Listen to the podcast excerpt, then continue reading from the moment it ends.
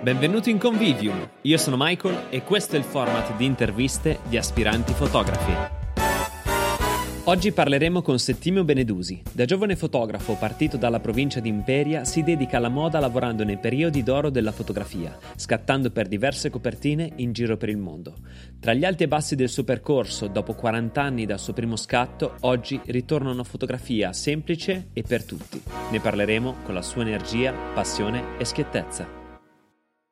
Oggi con te voglio, come dire, eh, sul web ho, tro- ho, visto tantissime tue interviste, tantissime cose, ho letto un po' di cose anche di te, del tuo blog, così, e, e insieme volevo, come dire, un po' ripercorrere quella che è stata la, la, tua carriera, la tua vita, no? E andare a analizzare un po' gli ostacoli che poi, sai, uh, magari in modi diversi, con approcci diversi, però poi tutti noi affrontiamo in qualche modo.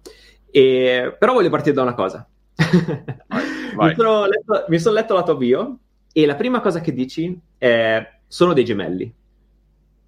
Ok? Sono dei gemelli anch'io. E, e, no, e questa è solo leggendo la bio sul tuo sito, di cui peraltro dopo voglio parlare. Le, le due bio, le due le, bio. Bravissimo, bravissimo, esattamente questo. Eh, già, allora, si vedono due cose. Da una parte, non so, quasi l'approccio sempre un po' geniale, diverso anche riverente, no? Che hai. E questa dualità del gemelli, capito? Perché si vede proprio che c'è questa dualità dei gemelli. Come, come ti è venuta questa idea di fare due bio diverse? E poi magari spiego, spieghiamo anche bene di cosa stiamo certo. parlando. Perché... Beh, magari, magari la, la, tanto è breve, la, la, leggo? Abbiamo voglia? Ha senso? Dai, vai, vai, va bene, sì, sì, legge, legge. Allora, mi, mi sto autocercando, eh, scusa. Sì, intanto, allora, intanto spiego... Vai, vai, vai, vai. vai. Ciao, dimmi, dimmi. ciao Michael, grazie a te dell'invito. Eh, è un piacere essere qua, è un piacere eh, un'oretta e un po' di più alla inevitabile noia quotidiana che abbiamo tutti in questi giorni e insomma penso che così come noi siamo annoiati e casalinghi, eh, ovviamente lo sono il 99%, eh, lo speriamo almeno degli italiani, eh, quindi dare eh, una via di mezzo tra eh, intrattenimento eh, e ehm, informazione, cultura, penso che onestamente sia qualcosa di giusto, di valido che io faccio, tu fai, per fortuna tanti altri fanno e quindi insomma mi fa piacere. Ti, ci sentiamo, sono a casa di mia madre. Ehm, perché sono a Imperia e tutte le sere l'unico momento in cui esco è per andare da mia madre a fare cena con lei e, e quindi insomma sono qua. Grande. Grazie mille per esserci, grazie davvero di esserci. Anche allora, la, do, la, do, la, doppia, la, doppia, biografia, ma semplicemente Vai. è nata ehm, che insomma sì, è successo, succedeva, eh, succede tuttora che giornali, insomma questi e quelli altri mi chiedessero eh, una biografia e, e um, scritta, insomma, raccontare qualcosa di me. E una biografia eh, scritta eh, è sempre perché osa o è aulica, nel senso o eh, dici delle cose che non interessano a nessuno eh, o fai sfoggio di premi, di, di, di, di cose così. No? Eh, e quindi sì, per un po' di tempo ho fatto quel tipo di biografia eh, così noiosa, banale, stereotipata. Eh, e poi io bene, ho detto aspetta un attimo, facciamo che faccio una biografia un po' meglio, un po' più interessante. E ho scritto questo, la vado? La leggo? Tanto è breve. Vai, vai, leggi, perché è super. Sono due, sono due. Allora, eh, la prima è così. Nasco in provincia, qua, Imperia. Nasco in provincia sotto il segno di gemelli, passo la gioventù cazzeggiando in maniera irresponsabile e vuota, approfittando in tutte le maniere del boom economico degli anni 60 che mi fa fare un'agevole vita pur non facendo nulla per meritarlo. Mi trascino per le varie scuole cercando di ottenere risultati di, da sopravvivenza col minimo sforzo. Leggiucchio un po' qui e un po' lì, facendomi una vaga infarinatura di tutto, senza mai veramente approfondire nulla. mi viene regalata una macchina fotografica tramite la quale penso di rendere le mie giornate adolescenziali meno noiose. Cosa che succede? Intorno ai vent'anni, trascinandomi ancora più sbagliatamente negli studi di legge, mi sposto a Milano, cercando di far diventare la fotografia la mia professione. Sono i mitici anni Ottanta e sarebbe facile anche per un idiota fare qualcosa. Infatti ci riesco anch'io. Faccio prima, eh, faccio prima l'assistente, poi dal 90 il fotografo per mio conto. Un'innumerevole serie di botti di culo fanno in maniera che mi trovi nel posto giusto al momento giusto, per cui, cui qualcosina riesco a fare. Solo per aver lavorato per alcuni giornali come fotografo e grazie a corpora- corporativismi, eh, addirittura di era fascista, riesco a sprendere la tessera giornalista, avendo eh, per questo immotivati privilegi. Giro il mondo, convinto presuntuosamente di fare qualcosa di pericoloso e innovativo mentre invece vengo portato in giro come un fighetto milanese, cosa che peraltro sono poi diventato. Per un'ennesima botta di culo comincio nel 2003 un blog sul mio sito dove usando parole come sincerità, verità e compartecipazione mi faccio invece semplicemente bello di quei pochi immeritati successi che mi piombono dal cielo. Riesco così bene a distribuire il fumo che mi chiamano a me a insegnare in posti pre- prestigiosi prima che io arrivassi, come ad esempio l'Istituto, l'Istituto Europeo di Design o il Toscana Photographic Workshop. Un po' vecchia questa. Vabbè. Continuo a fare fotografie scopaz- scoppiazzando di qua e di là e confondendo la mia indolenza e pigrizia con velocità ed efficienza. Prima o poi il mio culo passerà e le mie fotografie faranno la fine che si meritavano fin dall'inizio, l'oblio. In fondo c'è poco da dire, sono uno stronzo. Okay. Questa è una biografia. Okay. Poi ce n'è un'altra.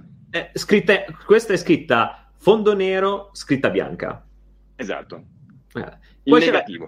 È il esatto. negativo. È il negativo, è il negativo. Adesso poi anche, quello, anche quello qualcosa di, di fotografico, no? C'è il negativo e il positivo. Poi c'è un'altra biografia, sempre scritta da me.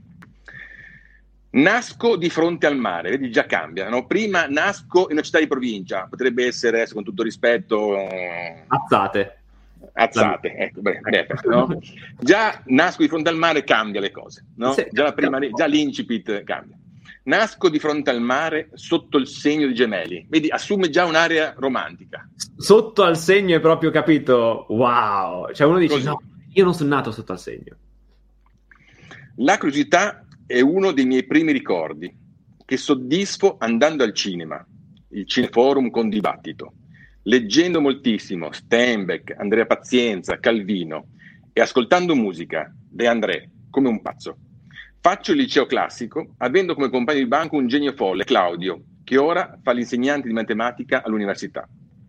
Grazie a mio papà, grazie a mio papà, verso i 12 anni, lo ricordo come se fosse ora, vengo stregato dalla fotografia. Da quel momento non penserò ad altro, leggendo e guardando tutto ciò che la riguarda. Pur frequentando l'università di giurisprudenza, verso vent'anni mollo tutto e non conoscendo niente nessuno, mi trasferisco a Milano, allo sbaraglio. Gli inizi sono molto difficili, ma con costanza e tenacia riesco prima a fare l'assistente e poi, finalmente, il fotografo professionista.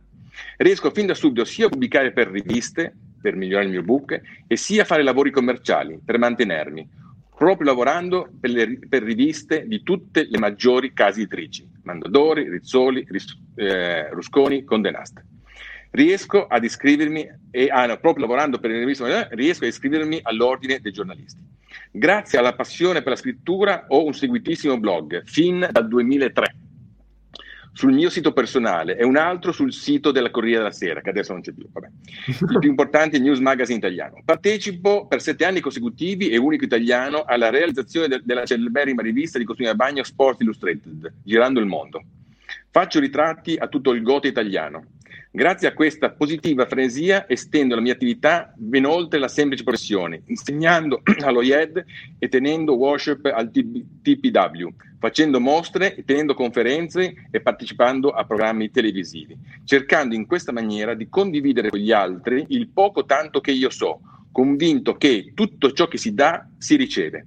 Facendo fotografie ho avuto il privilegio di viaggiare in tutto il mondo, vivendo in una maniera che sarebbe stata impossibile lo avessi fatto come semplice turista.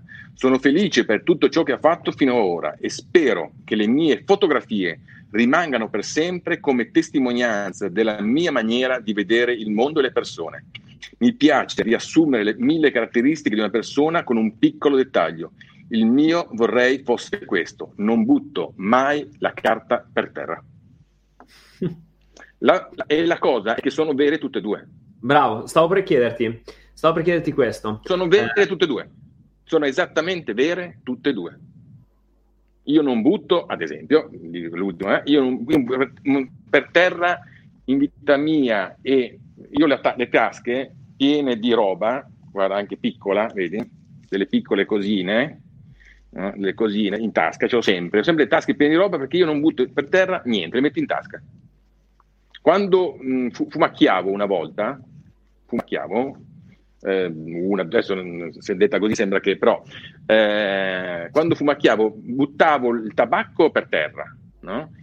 poi accartocciavo il, il, coso il filtro e me lo mettevo in tasca però sono anche uno stronzo questo è vero ehm, beh allora diciamo che hai una personalità come dire anche qui un po' ambivalente no? Cioè, o perlomeno Uh, se, la, la, sensazione che ho avuto io, per esempio, conosce, cioè, che ti ho conosciuto anche di persona, vabbè, poco, nel senso, siamo stati insieme poco, però anche da quello che ho visto e sentito proprio a pelle, devo dire che magari tutti noi mostriamo un lato di noi sul web, no?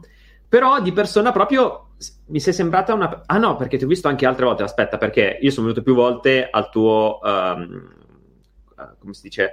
Insomma, quando facevi i ricordi, quando hai fatto ricordi, eh, sono venuto più volte lì. Sono venuto all'inaugurazione, sono venuto a farmi fotografare.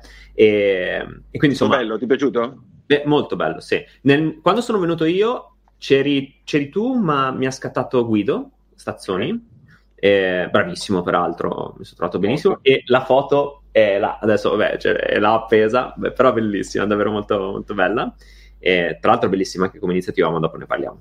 E, ehm, però ecco, tu hai questa, un po' questa ambivalenza, no? Eh, giochi molto. Forse è, proprio una delle caratteristiche che più ti contraddistingue, no? In, un po' in tutto. Sì, eh, sì, penso di sì, penso di sì. Eh, non dubito, eh, adesso sono il meno titolato adesso per parlare di me, adesso l'ho già fatto abbastanza, eh, e, e, di giudicarmi soprattutto, non dubito però che la mia immagine pubblica, eh, cioè quella attraverso i social, non sia simpatica, non sia accattivante. Eh, bah, trovo, trovo, più onesto, cioè io adesso suona veramente presuntuoso, ma io cerco sempre di essere eh, trasparente, vero e onesto.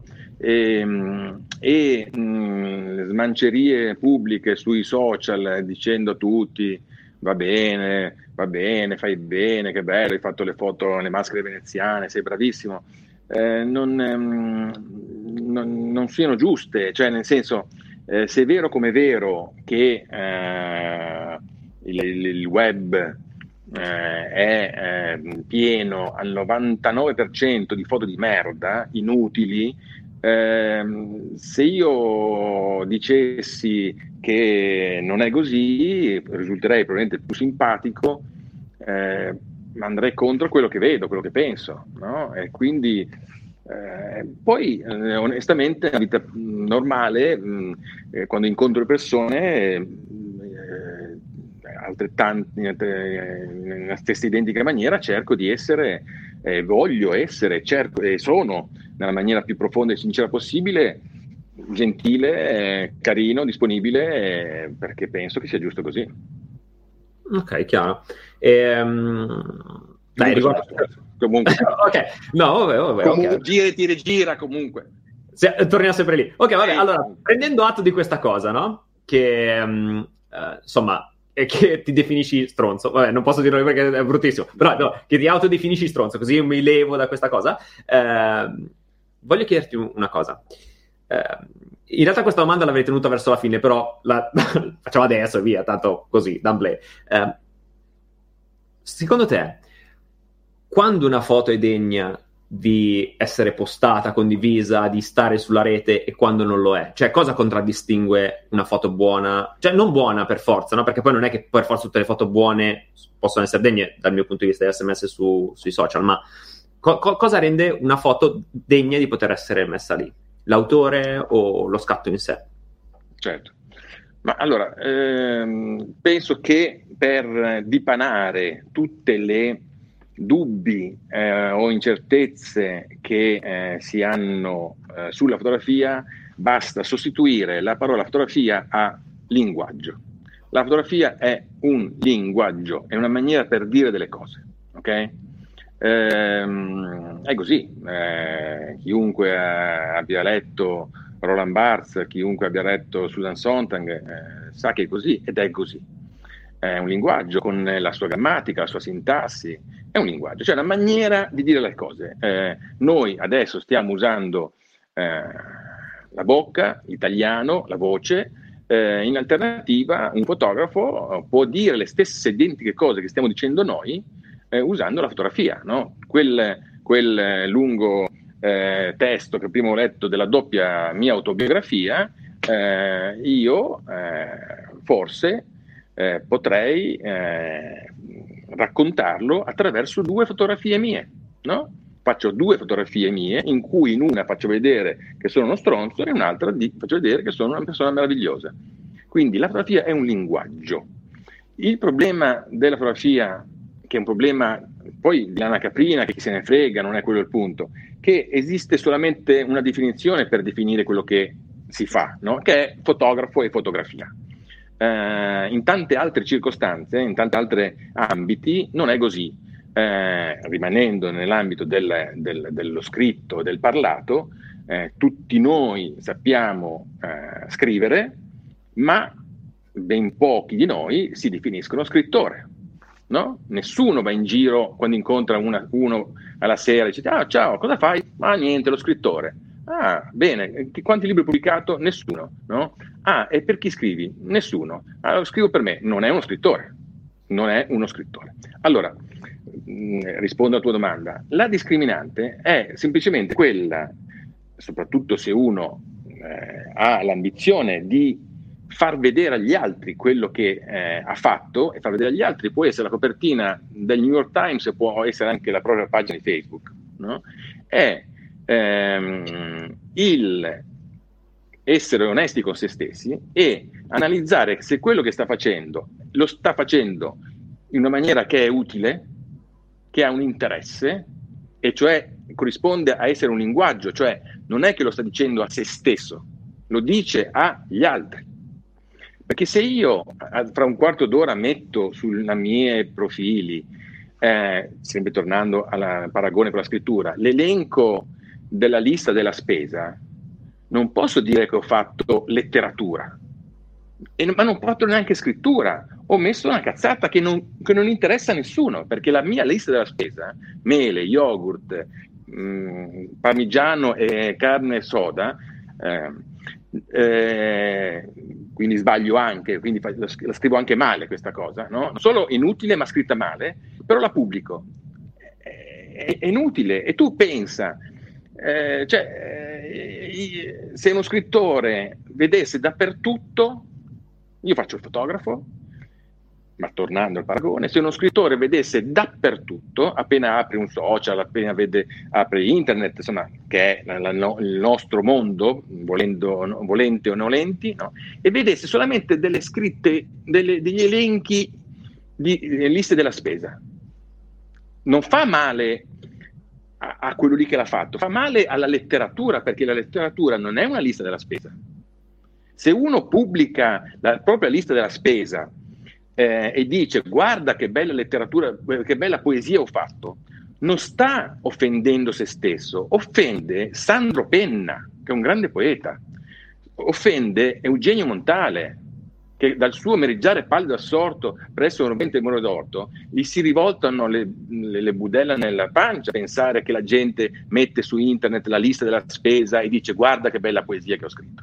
Quindi, rispondendo in maniera più pertinente alla tua domanda, uno, a parte che uno può fare quello che vuole, nel senso che, no? però io posso, dire, posso criticarlo, perché se uno mette la lista della spesa e dice guarda che bella poesia e io sono un poeta, mi girano i coglioni. Si può dire girano? Sì, sì, sì, si può dire. Anche... Ma non per me, non per... questo vorrei che tutti, la gente capi... le persone capissero, non per me. A me, uno dei classici, no? Che mi dicono, ecco, vedi tu, eh, adesso i fotoamatori, tutti fanno le foto, tu, è facile, ti senti eh, eroso dalla tua autorevolezza. A me non mi sento eroso per niente. Io sono felice che tutti facciano le fotografie. Ma fatene, più ce n'è meglio è. Eh, la, la fotografia più bella che racconta in questo periodo storico terribile è quell'immagine meravigliosa nella sua tragedia di questa, eh, di questa um, infermiera no? appoggiata alla tastiera del computer che dorme, è uscita in copertine di tutti i giornali.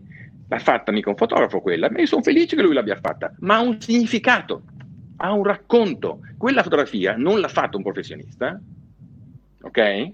Poi magari la fai vedere, la fai passare se qualcuno non l'avesse vista. Uh, sì, uh, devo andarla a pescare perché non so, sinceramente non so di che foto stai parlando. È un una foto che ha pubblicato tutti i giornali in copertina, il Corriere, eh? è una fotografia in bianco e nero di un'infermiera così che dorme incappucciata davanti alla tastiera di un computer, no? okay. che ha fatto una sua collega, eh, se, se, metti infermiera che dorme, infermiera coronavirus. Sì, no? mm. ehm, non l'ha fatta un, professionista quella foto lì, l'ha fatta un, un, un collega, eh, un medico, insomma. Eh, mi, mi, mi, disturba questa cosa per nulla, sono felice che l'abbia fatto, è fantastica. Ma cos'ha quella fotografia? Un racconto, un significato, perché la vera, buona, giusta, legittima fotografia con la F maiuscola vogliamo dare questa cosa, però quando lo dico sembra che voglio che posso solo usarla io. No, è un dato di fatto. Quella, quella, fotografia lì, fatta da un medico, da un infermiere, è una fotografia con l'F maiuscola che merita le copertine dei giornali, perché racconta qualcosa. Ok, l'ho la fotografia, cioè, che potenza ha quell'immagine lì? No, no, è assolutamente forte, assolutamente forte. Ma, eh, eccola qui. Ops, scusate. Eccola qua. Aspettate, non so cosa sia successo. Aspetta, è andato via tutto il sistema. Vabbè, comunque, quella foto, se cercate... Detto, la faccio vedere io. Ammetto, infermiera che dorme. Infermiera dorme. Ok. E allora, sfatiamo questa cosa, questo argomento. Cioè, come dire, dissolviamo la nube, eccola lì. Adesso, Quella foto. vista così è vergognoso. Uh... Questa non l'ha fatta un professionista, ma chi se ne frega? Ha un racconto, ha un significato. Le fotografie devono avere un significato. Il tramonto non ha nessun significato, non ha nessun racconto. Quello lì l'ha fatta per sé, ma a me che me frega. Certo, chiaro. E lo dico poi dai, non è da dire rovina, non rovina, però sì, fa male alla fotografia, così come eh, dei libri di poesia con la propria lista della spesa fa male a Sandro Pena, Eugenio Montale e Salvatore Quasimodo, non a, a, a me. Eh, ma soprattutto, essendo esperto di fotografia, di linguaggio, è una cosa che quando vado in giro mi fa imbestialire, che ormai tutti non guardano più il mondo, ma lo vedono attraverso questo piccolo schermetto qua. Se, se, tu, se, tu, vai in piazza San Marco a Venezia, non c'è uno che guarda piazza San Marco a Venezia. E sti scemi hanno davanti a loro una roba che è 3D e enorme e se la tramutano in 2D piccola, ma si può essere più scemi. Per mettere quella foto inutile, brutta, con le linee cadenti storte, cretina, eh, narcisistica, perché è narcisistica, perché quella fotografia ha solamente un significato, e di dire io sono a Venezia, io sono alle Maldive, io sto guardando il bel tramonto, chi se ne frega? Ok. Beh, direi che assertivo al punto giusto, però volevo chiarire e come dire, dissipare un po' le nubi a, um, su un concetto che, insomma, con i quali anche ho parlato con amici diverse volte, eccetera. Io penso questo, però voglio sapere la tua opinione, che ehm, la fotografia fatta con coscienza di causa sia proprietà di linguaggio, sia di un professionista quanto di un, fo- di un amatore. No? Certo. E credo anche che eh, se uno è professionista con la fotografia, non per forza, cioè dovrebbe essere un professionista e in quanto tale, eh, come dire, scattare con cognizione di causa, ma non, non, non, è sempre così, ok? Ma ci sono dei fotografi un po' di, di merda spaventose. Ok, perfetto. Però quello che voglio dire io è che la discriminante non è essere fotoamatore, cioè un, una persona può essere no, fotoamatore. Non... No, no. Eh... Ok, ok, ok. No, però volevo no. chiarire no, no, Assolutamente no. Ci sono grandi fotoamatori che sono stati grandi fotografi, Giacomelli di questi, cioè, no, assolutamente. Non ne faccio una questione eh, protezionistica, non ne faccio una questione di, di, di, di bollini, no? Io ho la testa da giornalista appunto da vent'anni, ma non è che dico io posso fotografare perché ho la testa, ma assolutamente, assolutamente. Quella foto dell'infermiera eh, uscita su tutti i quotidiani eh, del mondo è fatta da un dilettante e fa- con un telefonino ed è meraviglioso che ciò sia successo. L'unica discriminante è che deve avere un, sì, un, una motivazione, un senso, un perché. Solo quello, solo quello. Poi, voglio dire, da professionista, eh, come dire, il migliore dei sensi è che ti paghino. No? Perché eh, qui entriamo in un altro capitolo, perché ci sono, come dire, eh, i, i, fotografi, ci sono poi quelli che fanno le foto col telefonino, qualsiasi cazzata, no? e poi c'è una via di mezzo di quelli che fanno finta di essere professionisti, quelli fanno finta di essere fotografi. No? E, e, lì forse però è il peggio, sinceramente, no? nel senso che fanno finta, nel senso è tutto un fare finta, cioè fanno finta, eh, con una modella finta, con una truccatrice finta, con vestiti finti, fanno eh, fintamente delle fotografie che finiscono su finti magazine online. Cioè okay. è proprio è, è raccontarsela da solo in maniera eh, che ha del patologico, no? Perché quando leggo, eh, le dico, ah, eh, vedo, mi mandano la gente le, le cose, ah, ho pubblicato su, no? che poi è tutto finto. No? Eh, capisco che uno voglia ambire a, a, così, a far parte di eh, un mondo che si mm, presume dorato, peraltro non è più dorato. Il, il, tuo, il, tuo, il tuo progetto si chiama Aspiranti Fotografi, giusto? Eh, io lo cambierei, sinceramente, lo eh, cambierei in eh, eh spirati fotografi. Ehm, adesso in questi giorni, queste battute, eh, forse anche no, ma insomma facciamo anche un po' di intrattenimento. No, però, no? E poi comunque è vero, no? là, eh, il mondo della fotografia professionale è morto, è finito, è stecchito, quindi è tutta gente che fa finta di, è come, eh, come se io facessi finta di fare il marinaio sui bastimenti eh, che vanno eh, a Caporn a vela nel 1800 e sono qua in casa mia, mi butto i secchi d'acqua e dico ah Caporn, è finto, non ci sono più bastimenti, non si passa più per Caporn, eh, la fotografia professionale è morta, stecchita, non esiste più. Um, Però è viva la fotografia, la fotografia è vivissima, eh, quello sì. Ok, interessante. Eh, no, però se andiamo avanti così, allora, nella live con Gastel, lui voleva cambiarmi il nome, da Michael a Michelle. Tu mi vuoi cambiare il nome del canale? Cioè, ragazzi, alla, tra cinque live praticamente devo ri, rifare tutta la mia vita. No, Ma però sai, interess- i fotografi, i fotografi eh, eh uno, ci sono varie eh, mh, preconcetti sulla fotografia.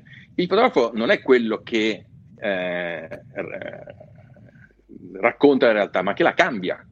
Quindi, eh, voglio dire, sono orgoglioso che, di essere nello stesso eh, dire, atteggiamento nei tuoi confronti come, come eh, Giovanni, eh, di cambiare. Perché il fotografo non è che riproduce la realtà, la cambia, la modifica, sempre, sempre.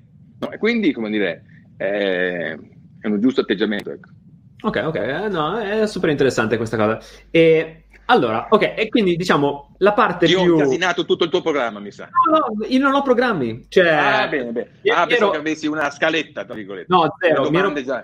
No, no, mi ero preparato, come dire, un'idea di... ma poi va, vado a braccio, molto a braccio. Però ci sono delle cose che ti voglio chiedere, perché, eh, come dire, ho investigato, vabbè, ti conoscevo prima, poi ho fatto una, una approfondita ricerca anche in questi giorni, e ci sono un sacco di cose che eh, mi piacciono, mi affascinano di te, però volevo prima che tu raccontassi, anche se lo fa, devo dire benissimo, eh, consiglio a tutti di andarselo a vedere. Cioè, la tua bio c'è quella mood board sostanzialmente che racconta la tua storia fatta con le fotografie, le frecce. Ehm, davvero bellissimo. Cioè, io non avevo mai visto una roba del genere, mai.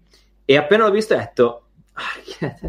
hai, cioè, hai notato, scusa, che poi mi dimentico, scusa, hai notato, sì, sicuramente sì, però eh, cosa succede se clicchi la parola foto sul mio sito? Sì, certo, certo, eh, sì, sì, è una cosa, anche questo è geniale. Praticamente, vabbè, dillo tu, dai, dillo tu, dillo tu. Non, non...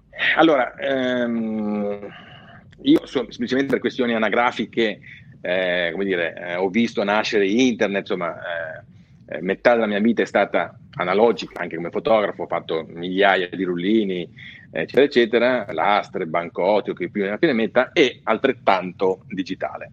Quindi, come dire, semplicemente per fortuna anagrafica, eh, ho vissuto tutto il, il cambiamento, il, eccetera, eccetera.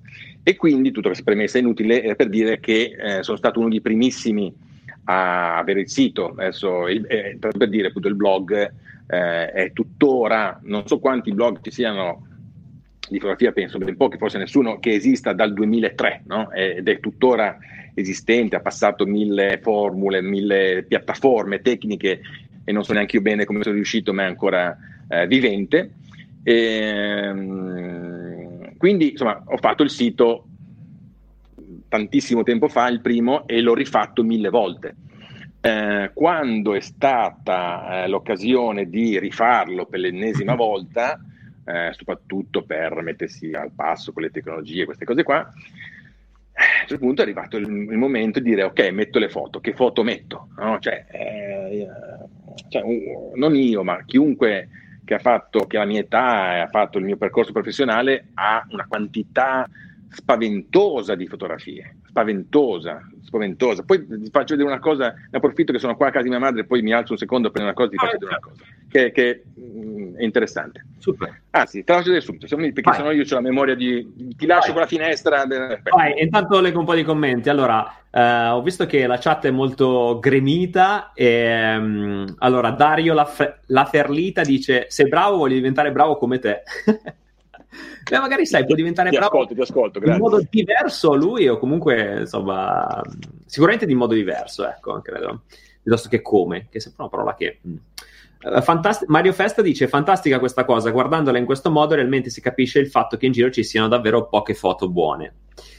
Uh, buonasera, intanto. Dimmi? Eccomi. Ah, ok, ok, ok, ok. Allora leggiamo poi tutti gli altri commenti. Vai. Allora, no, questo, sono a casa appunto di mia madre, quindi diciamo che eh, i miei genitori negli anni c'è un mobile qui con un sacco di mia roba, di materiale, eccetera, eccetera. E eh, una cosa, ad esempio, che non, così, che non dico mai perché insomma, non, non, è così fondamentale, però ad esempio io ho fatto una gavetta pazzeschissima no? con Donna Moderna, no? questa rivista qua. No? Questa copertina è mia, ad esempio, dentro il servizio è mio, da qualche parte ci sarà scritto Settimio Benedusi. E, no, e, non è corretto col bianchetto, quindi sì, sì, è tua. È mio, mio. Okay. e, questo è del, del 95, no?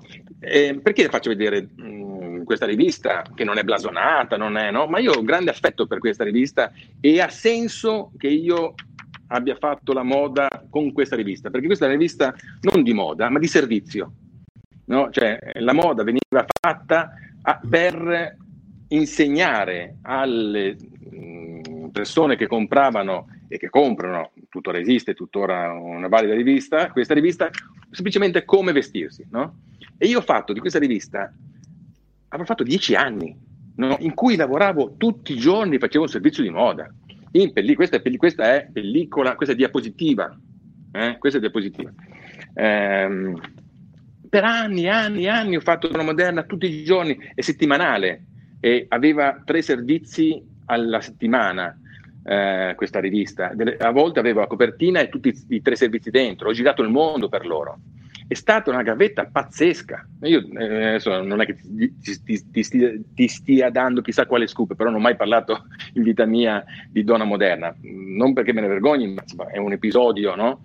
Eh, però è importante, è molto importante. Certo, C'è l'importanza della gavetta, della gavetta, di fare, fare, fare, fare, fare, fare, fare. L'altro giorno ho fatto una diretta sul mio Instagram con una bravissima fotografa, Nausicaa. Eh, fotografia è una maratona, è una maratona, non è fare una bella foto che uno dice oh, che bella, è fare un progetto. No, eh, questa Nausicaa, grande autrice, ha fatto un progetto sulle donne ehm, prete che è durato sei anni. Cioè, la fotografia è un percorso lungo, complesso. Eh, ho fatto un giro lunghissimo per rispondere, eh, per rispondere alla tua domanda. Quindi, quando è venuto il momento di eh, decidere quali foto mettere sul mio sito, ho detto cosa metto? No? Cioè, di tutto c'è. Eh, metto la copertina di Donna Moderna, perché no? O metto il ritratto di Armani, o metto il ritratto di la copertina di Panorama con Bebe Vio.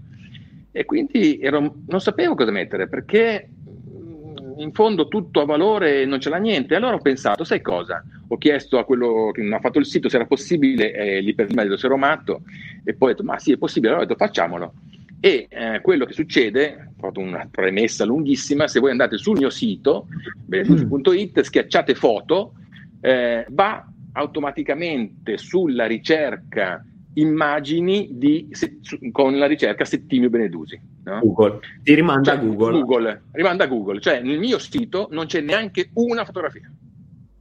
No? E in un mondo in cui cani e porci mettono, e si, eh, met, mettendo spesso e volentieri anche delle finte eh, etichette sotto di giornali blasonati, no? dicendo ah ho fatto quel giornale blasonato. No, mi sembrava più serio no? non mettere neanche la fotografia. Decidete voi, e tra l'altro è interessante, ovviamente sappiamo bene, è diverso da quello esatto, che vede un altro, perché dipende da quello che tu normalmente cerchi. No? E, e, quindi insomma il mio sito non ha neanche una fotografia. Sono in un mondo forse troppo pieno di fotografie, no? bulimico di fotografia. Ho pensato di dare un piccolo esempio non mettendone neanche una. No, è, ecco, e questo è un altro aspetto di guizzo, di genialità che, che ti contraddistingue. E, um, no, è che ho un sacco di domande, non so da dove partire, vorrei vai, vai, prendere vai, la tua storia. Vabbè, dai, allora dai, raccontami, to- andiamo per pezzi, se no mi perdo. Andiamo, racconta un po' l'inizio della tua fotografia. A me piace, come dire, analizzare la vita di una persona, ovviamente in poco, cioè insomma, nel tempo che abbiamo a disposizione non possiamo analizzare tutto, però mi piace, come dire, raccontare i milestone, cioè quindi quelle cose, boom, quegli eventi che hanno cambiato in qualche modo la tua vita e anche però le sconfitte, quelle in cui hai detto no, da qui non ne esco, mi sa che Settimio come fotografo è finita, oppure comunque da qui io non, non riesco ad uscire, poi invece magari si è rivelata una grande occasione o comunque insomma in qualche modo po- sei uscito. Posso cominciare dalle sconfitte? Certo che sì, puoi.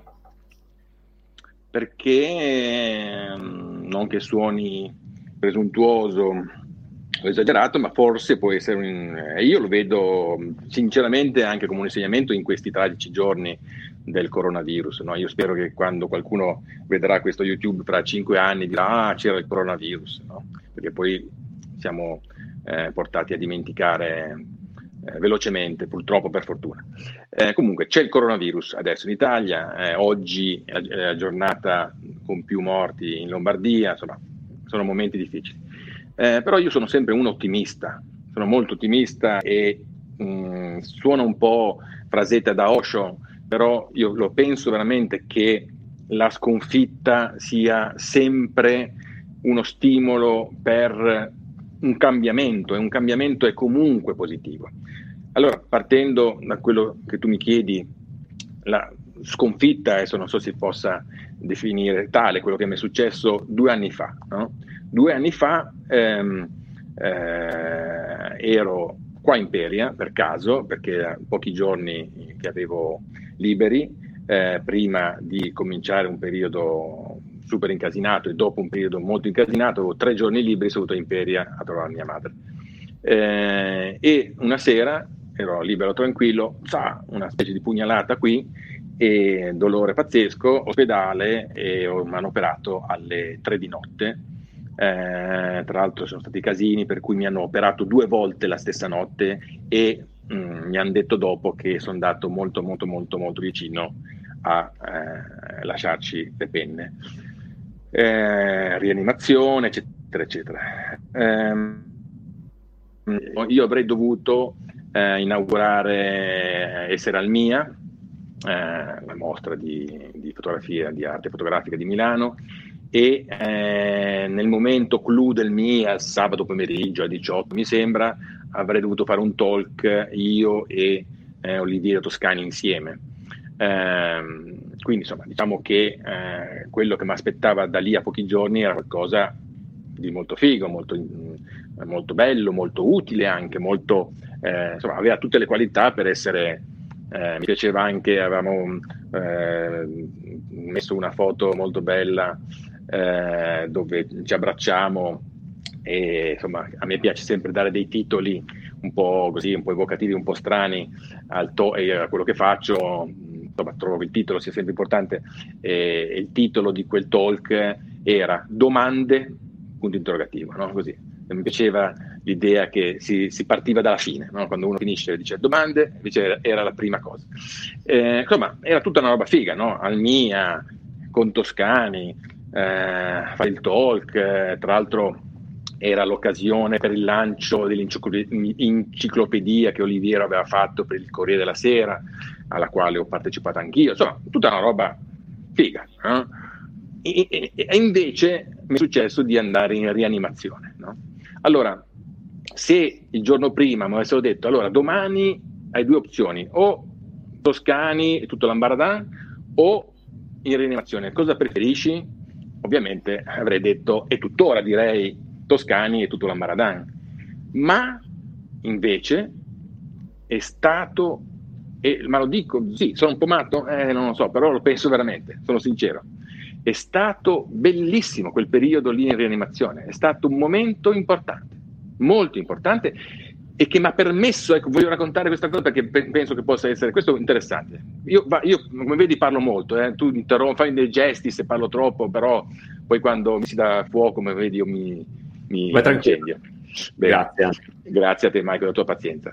Ehm, ehm, perché è successa una cosa molto interessante che penso che possa essere eh, utile eh, che io vi racconti.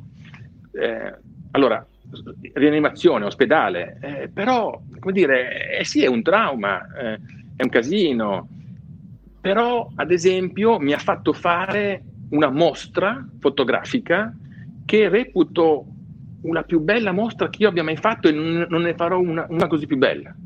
No? Ho fatto una cosa che a parlarne adesso mi commuovo e eh, soprattutto in questi giorni, soprattutto in questi giorni, pensare che io ho fatto quella cosa, anzi, guarda, mi hai fatto venire in mente, adesso la pubblicherò, no? io che ho fatto questa cosa è stato potentissimo, guarda, ho, ho i brividi a parlarne, non so riesco, neanche se riesco ad andare avanti. Perché cosa ho fatto? Quando sono uscito, io ho rischiato di morire in quell'ospedale eh, e ho scoperto una cosa che tutti noi dovremmo sapere e conoscere molto bene. Viviamo nel paese con la miglior sanità al mondo, al mondo dove ci, ci curano gratis e bene e non è scontato, perché non è scontato. Non è che il, il Messia divino ha detto no, voi dovete curare, non è, non è scontato niente. In Italia ci curano gratis e molto bene. I migliori ospedali sono pubblici. Le, cliniche private sono per fighetti che vanno a fare cose a fighetti, ma se uno vuole fare una cosa seria, va eh, fatta bene fratelli. Va in un ospedale pubblico, con i medici pubblici che sono dei grandissimi professionisti. A me il medico mi ha operato alle tre di notte, L'anno dormiva, era a casa, l'hanno chiamato, è venuto in ospedale e mi ha operato. Io alle tre di notte, dopo, appena svegliato, ma non riesco neanche a aprire il coso delle, del, del, delle cuffie dell'iPhone. No? Allora, io quando sono uscito ho, ho, scoperto un mondo che poi lo scopri solamente eh, entrandoci dentro, ho scoperto infermieri che vincono, vincono, il concorso a Messina e li trasferiscono a, a, a Imperia no? e con uno stipendio di 1200 euro si devono pagare l'affitto, eh, magari ogni tanto andare a Messina dalla mamma, eh, il mangiare e fanno i turni di notte pulendo la merda alle persone. No? E di questi giorni questa cosa dovremmo apprezzarla e capirla veramente tanto. Quindi io ho scoperto quel mondo lì ed è stato meraviglioso scoprirlo. E cosa ho voluto fare? Ho voluto, eh, ho voluto ringraziare queste persone, ma come l'ho fatto? Usando il mio linguaggio, usando il mio linguaggio, che è la fotografia. Ovviamente avrei potuto, eh, fossi un cuoco, fare le torte per tutti loro, anche la cucina è un linguaggio, se fossi stato un poeta gli avrei fatto delle poesie meravigliose, se fossi stato un giornalista avrei scritto, no, ma io eh, sono un fotografo e mi attivo, il mio cervello si attiva come fotografo quando voglio dire delle cose. E la cosa belli- molto interessante secondo me, che io faccio, e quindi appunto ho voluto ringraziarli, omaggiarli eh, col mio linguaggio. Cosa ho fatto? Ho fatto i ritratti agli infermieri dalla mia stanza, eh, tra l'altro ero in isolamento, anche questo mi sembra pertinente perché avevo un qualcosa, non lo so, eh, quindi alcuni con la mascherina, altri senza, se la toglievano un attimo, no? E col telefonino ho fatto il, eh, i ritratti a, a, a tutti. E la cosa interessante è questa, molto interessante secondo me, che ho fatto tutto dal mio letto d'ospedale, cioè ho fatto le foto col telefonino agli infermieri, ho scaricato un'applicazione per comporre il, il, il testo, aiutato poi anche da tipografia, però sono, ho, ho, fatto quello. No? Ho mandato, ho, ho fatto tutto dall'iPhone, glielo mandate alla tipografia via mail, tutto dal mio letto ospedale, non mi sono mai mosso. Eh, e, e via, mail, via, mail, ho detto a quello della tipografia me lo porti nella stanza tal dei tagli domani mattina questo è arrivato col tubo nessuna prova di stampa, nessuno F2428, ti sti cazzo da cretini, di cose inutili, inutili. Serve co- co- il perché uno fa le cose, non delle, dei sofismi tecnici assolutamente inutili. Questo è arrivato col tubo e io, il giorno in cui sono uscito dall'ospedale, ho tappezzato l'ospedale di poster grandi, 70-100, li ho voluti apposta come quelli che si vedono in strada dalla pubblicità, eh, ho tappezzato la mia stanza e l'ospedale di, queste, di, queste, di questi poster, 70-100, dappertutto. E sono tornato recentemente, perché quando sono in Peria mi piace andare a salutarli, e ovviamente sono rimasti per parecchi mesi lì attaccati con scotch come li ho attaccati io, eh, ma uno l'hanno tenuto, l'hanno incorniciato ed è lì in corsia. Questa mostra vale tutte le cazzo di mostre inutili nei bar dove uno fa ho fatto la mostra, ma perché hai fatto la mostra? Per il tuo ego di merda. Questo è. Mi ha permesso questo, questa tragedia di fare la cosa più importante che ho mai fatto e mai farò. Quindi adesso dico che è stato enormemente meglio finire in rianimazione piuttosto che fare il talk fighetto con il grande Oliviero Toscani al Mia.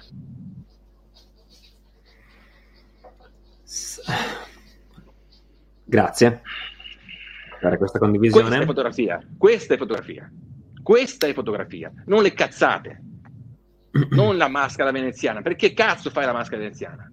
Cretino guardale, ma ah, sono belle, guardale, devi perdere tempo e devi inquinare, anche perché è una questione di inquinamento, di sguardo. Se io sono quello che sono, lascia perdere me. Se una persona mh, mm, valida, io stamattina ho sentito al telefono Oliviero Toscani e mi ha detto che stava leggendo Cioran. Legge Cioran, Oliviero Toscani. Cioè, noi ehm, siamo, siamo più o meno chi siamo delle eccellenze, ma lo siamo perché ci siamo abbeverati di cose intelligenti, di cose belle, di cose utili. Io sono quello che sono, e, l'ho scritto nella mia biografia, perché eh, eh, conosco a memoria i fumetti di Andrea Pazienza, che era un genio. E faccio le fotografie che faccio alle persone perché adoro Steinbeck. E via, via, via, via. E, e sua memoria la nausea di Sartre. Quindi eh, tutte queste fotografie inutili, diciamo così, no? sono inquinamento visivo. Sono inquinamento visivo. Sono inquinamento visivo. Non fanno male a me, fanno male a tutti, ma soprattutto fanno male alla fotografia. Ma fotografia, eh, eh, eh, fotografia dentro ha e deve avere un sacco di altri elementi che sono molto più importanti della fotografia in sé. La fotografia è uno strumento. Quello che la fotografia deve avere è l'etica, è la morale, quello è importante. L'etica e la morale. Perché fai quella cosa? Che significato ha? Cosa vuol dire? Cosa stai raccontando al mondo di così fondamentale che lo devi fotografare e diffondere? Allora, um... mi scado, eh? Però è, ecco. così, eh, no, no, no, è la mia vita. Capito? È la mia vita. È da, io eh, ti vado a prendere un'altra cosa, così tu ti vado a prendere un'altra cosa, visto, approfitto che sono qui. Vai, vai, vai. vai, vai. Ti sento, tanto ti sento. Ti vai, vai, ok, ok, ok. Allora, Parla pensavo questo. Ok, pensavo questo, cara sedia. No, scusa, eh, che due cose ho pensato in tutto il discorso, anzi forse tre, anzi forse mille, ma riassunte in tre.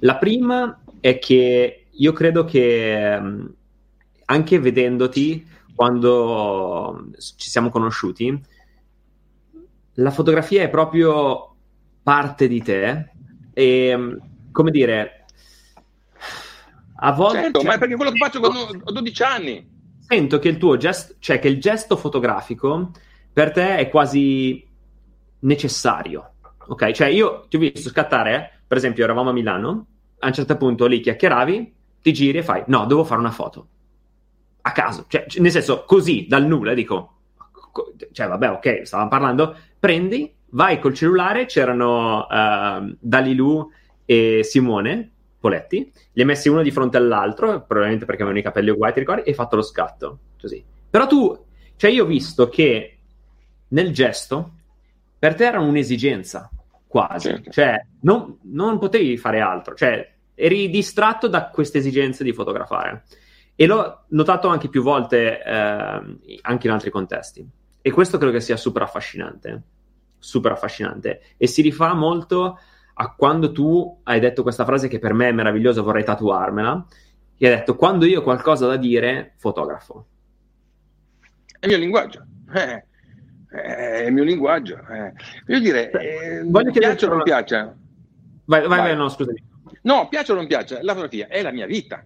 Io penso alla fotografia non un po', io penso alla fotografia 25 ore al giorno, 366 giorni all'anno e 8 giorni a settimana.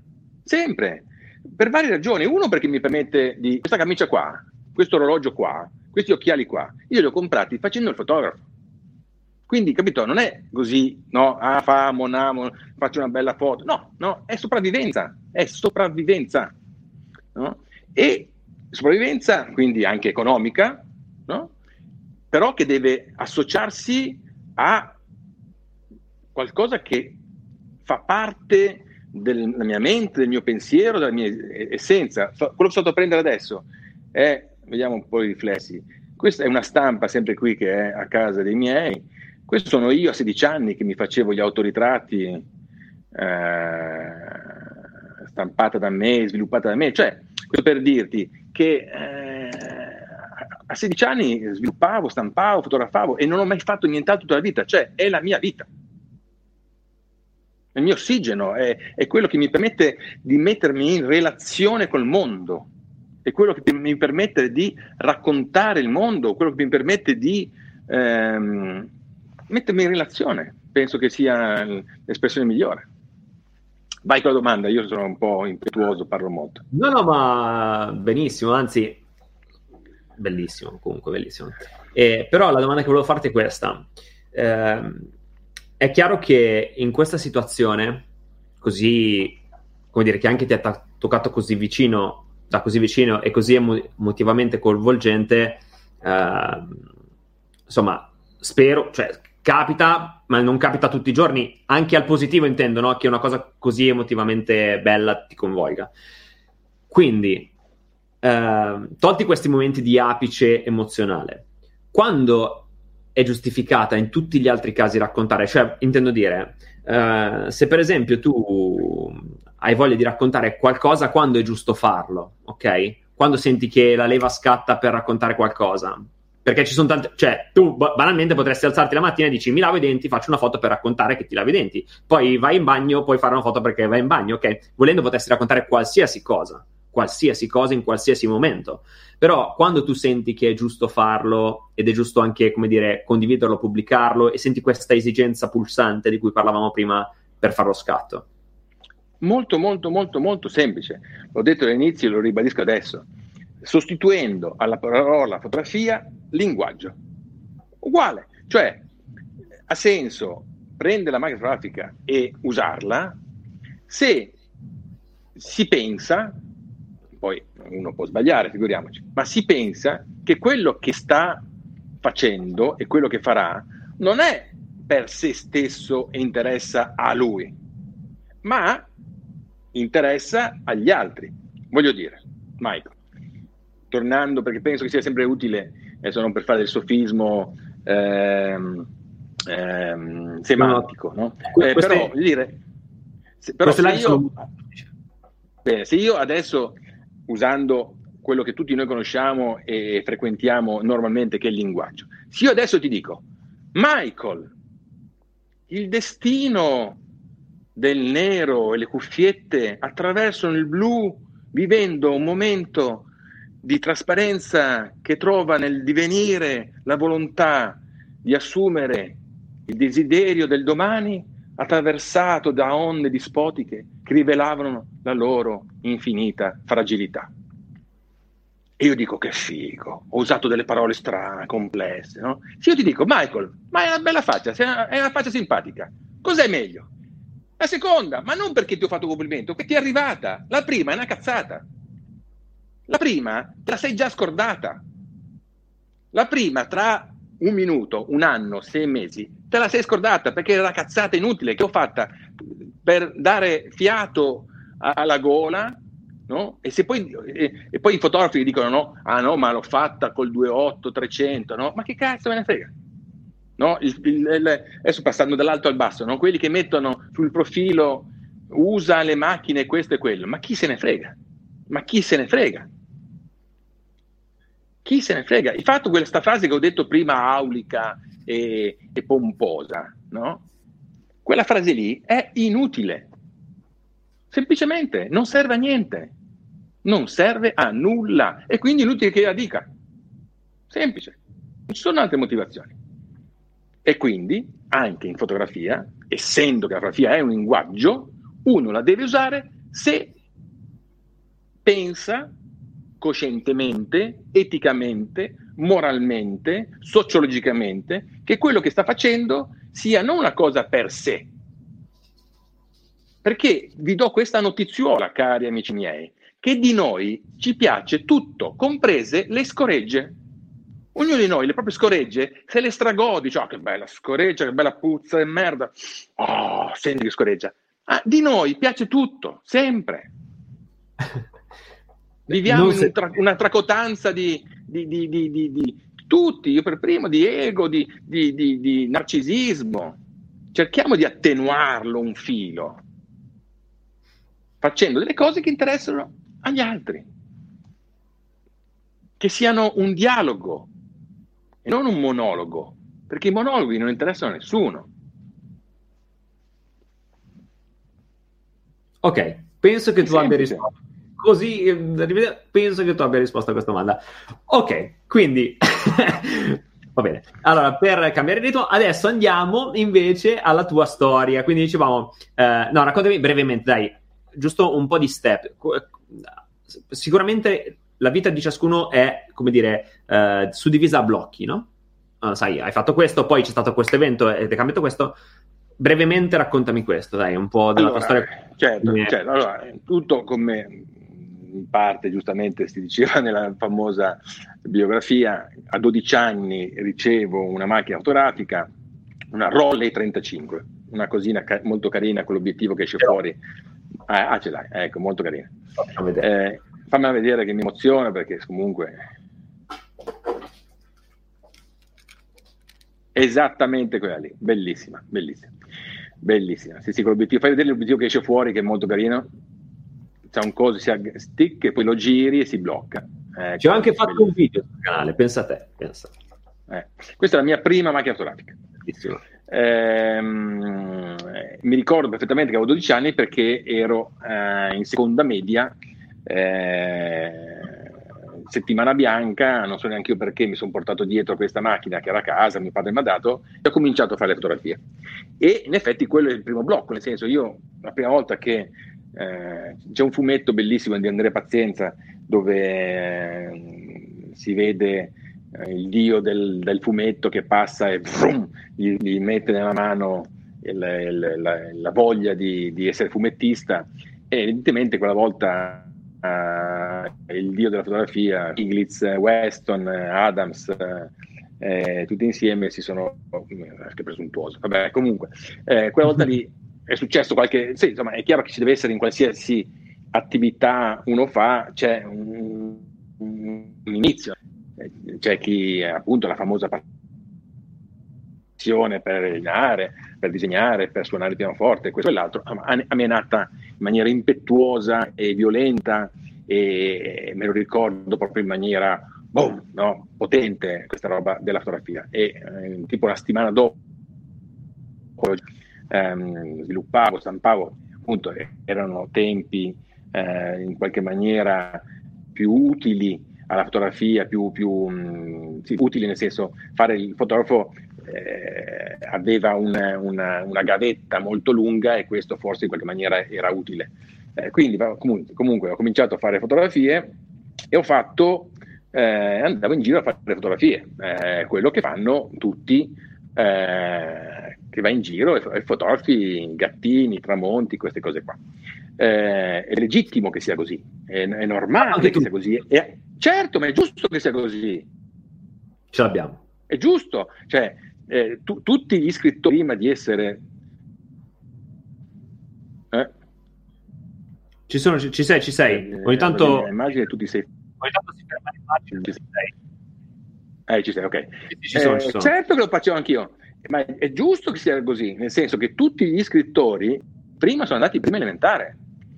Eh, è, è, giusto andare in prima e seconda elementare, cioè scrivere piano piano, no? eh, bagnato, il libro è sul tavolo, però eh, non è che poi uno, appunto, di nuovo, eh, scrive il libro è sul tavolo, ho fatto la poesia. Non hai fatto la poesia, hai scritto il libro è sul tavolo. Quindi io, come giusto che sia, come doveroso che sia, ho fatto le elementari della fotografia, no? andavo in giro a fotografare gatti, tramonti, ovviamente.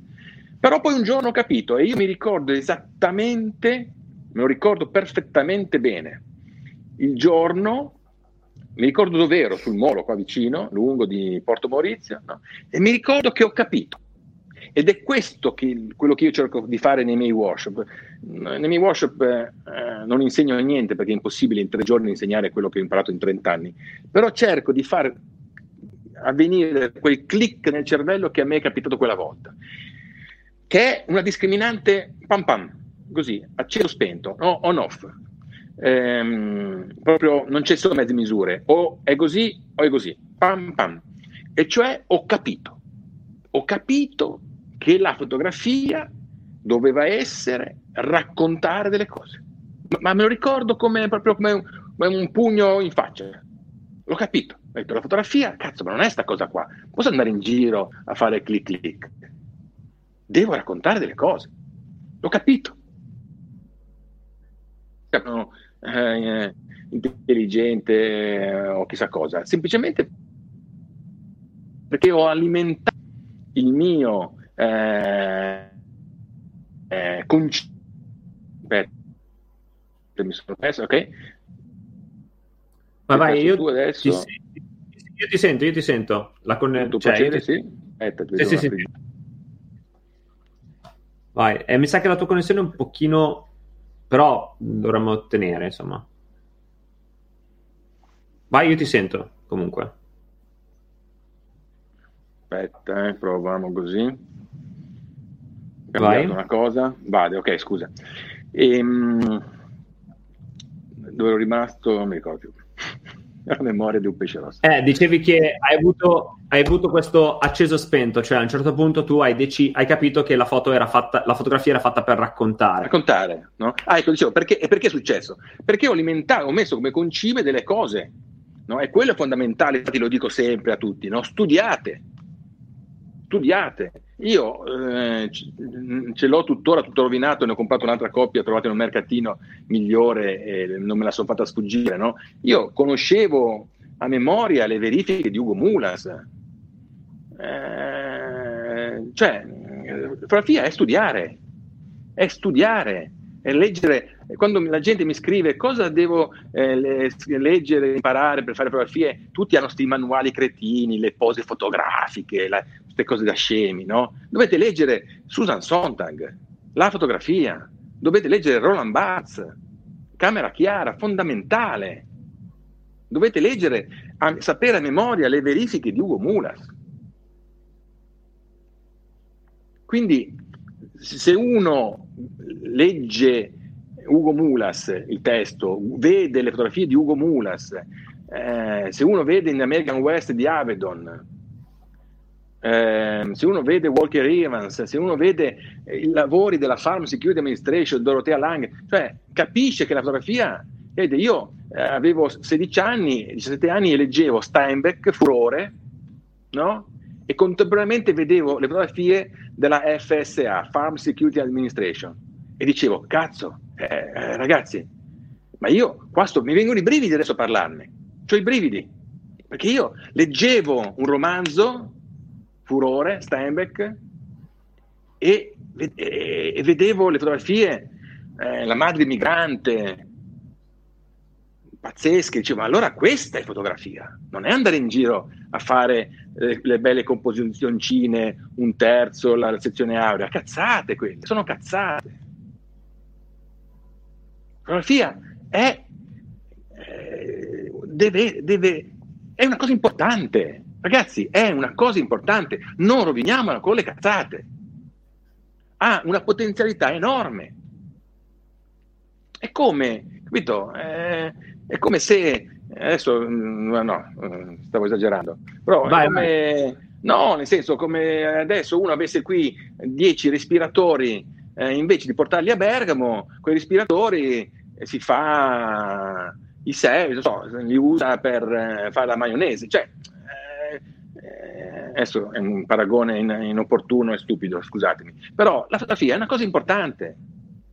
La, la, la, eh, quando io al Museo eh, d'arte moderna eh, di New York eh, ho visto eh, la madre migrante di Dorothea Lang, eh, ho pianto lacrime irrefrenabili e prima di avvicinarmi, quando ho visto eh, il tramonto di Ansel Adams, cioè, non riuscivo a avvicinarmi, cioè, mi sono avvicinato lentamente, piano piano, perché cioè, ho i brividi a parlarne, perché è una roba potente, cioè la madre migrante è storia dell'umanità, capito? È, è, è, è il Cristo di Caravaggio, la madre migrante eh, racconta una storia, la storia di un popolo, un, il, racconta eh, il, il, il, disastro di un popolo che non aveva i soldi per mangiare, quello che leggevo eh, nei libri di Steinbeck. Quella è la fotografia. Ho capito che quella è la fotografia e quella deve essere la fotografia.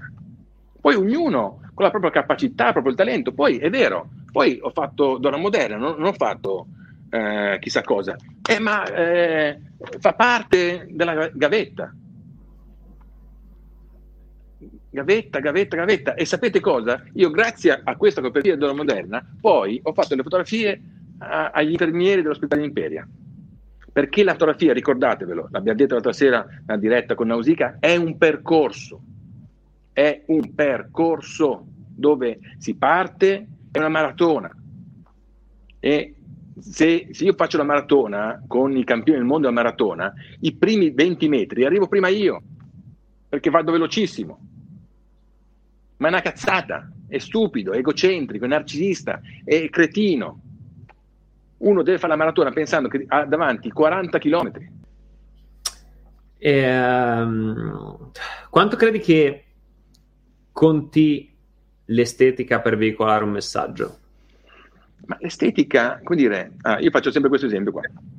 Perché, scusami, quello che, scusami, finisco la frase perché voglio aggiungere un pezzettino, perché quello che sembra, no? È che, mm, insomma, tu dici sempre che sia importante il messaggio che vuoi comunicare, però anche il linguaggio. E quindi comunque l'estetica certo. è, una, è, una, parte del linguaggio, no? Diciamo, certo. eh, poi è la calligrafia in qualche modo, no? Che Fondamentale. E quanto pensi sia, sia importante e quando invece non lo è? Ok, per forza. Una cosa è l'estetica e una cosa è la calligrafia. La calligrafia deve essere perfetta. Quando uno mi scrive una mail e mi dice caro Benedusi, è un po' che volevo conoscerla e po' è con l'accento, io cancello il messaggio perché già so che è un cretino. Perché po' si scrive con l'apostrofo e non con l'accento. E se uno scrive, quindi la parte formale ha importanza, ma come strumento di trasporto di qualcosa che è, è, è, dentro, però le due cose sono indissolubilmente legate. Se uno pensa solamente all'estetica, non ha nessun valore né contenutistico e né grammaticale. Io spesso e volentieri faccio questo esempio, cioè l'estetica è e deve essere uno strumento, uno strumento o barra e una conseguenza. Una conseguenza. Ehm, io spesso e volentieri faccio questo paragone che ha suoi limiti come tutti i paragoni, però eh, è un po' come eh, l'estetica eh, militare. Eh, nell'estetica militare tutto quello che fanno, l'estetica delle costruzioni militari, insomma del, del, degli oggetti militari, ha solamente uno scopo funzionale, no? Nessun altro scopo se non quello funzionale. E l'esempio che faccio sempre io è di questo, ehm, di questo lo cerco, così ve lo faccio vedere, eh, stay alt, di questo, di questo mh, mm, aereo eh, invisibile. Aspetta che di questo aereo invisibile che si chiama Stealth, che magari alcuni di voi, forse i maschietti, magari le femmine, cioè, comunque un aereo che è invisibile ai radar. No? Gli americani l'hanno costruito per essere invisibili ai radar, per fare le loro cose nella maniera più eh, nascosta possibile. Allora, questo aereo è basato solo e esclusivamente su parametri matematico-fisici. Cioè, se avessero detto i fisici che l'aereo sarebbe stato invisibile con una mucca sopra, avrebbero messo la mucca, perché il loro fine è essere invisibile. Ci siamo? Ci avessero, il, avessero detto, ah, c'è bene una bella mucca sopra, che è proprio invisibile, l'avrebbero fatto andare in giro con la mucca. Però, guarda caso, è bellissimo. Questo è lo stealth. Non c'è un centimetro di questo aereo che non sia stato calcolato in base a parametri utilitaristici. Non c'è neanche un millimetro, neanche, neanche tanto così l'hanno messo per caso.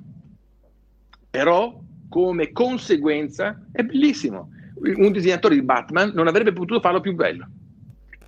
Cosa vuol dire tutto questo? Che l'estetica, se c'è, la bellezza, è un mezzo barra conseguenza ma non deve essere mai il fine.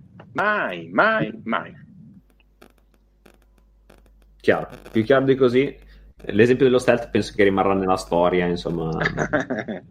e, um, allora, poi tu sei passato, a proposito di estetica, da un mondo estetico, la moda comunque, no? in cui soprattutto la moda di insomma quello che facevi tu so, so, che facevi tante copertine hai fatto tanto moda con belle donne in posti super esotici. dicevi, eri, esatto eri andato in posti esotici su, paga, no, non so se super pagato comunque pagato allora già che arrivai in un posto pagato, esotico, super pagato. prima donne, classe, in prima classe alle Maldive.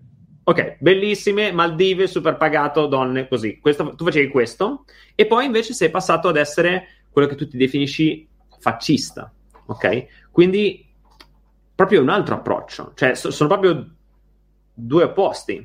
E co- come hai fatto questo salto? Anche se magari il tuo approccio, cioè, come dire, uh, penso che comunque tu l'abbia fatto sempre co- con lo stesso feeling, no? Però sono due estetiche diverse, ecco, se vuoi, completamente, no? Certo. Due messaggi anche diversi.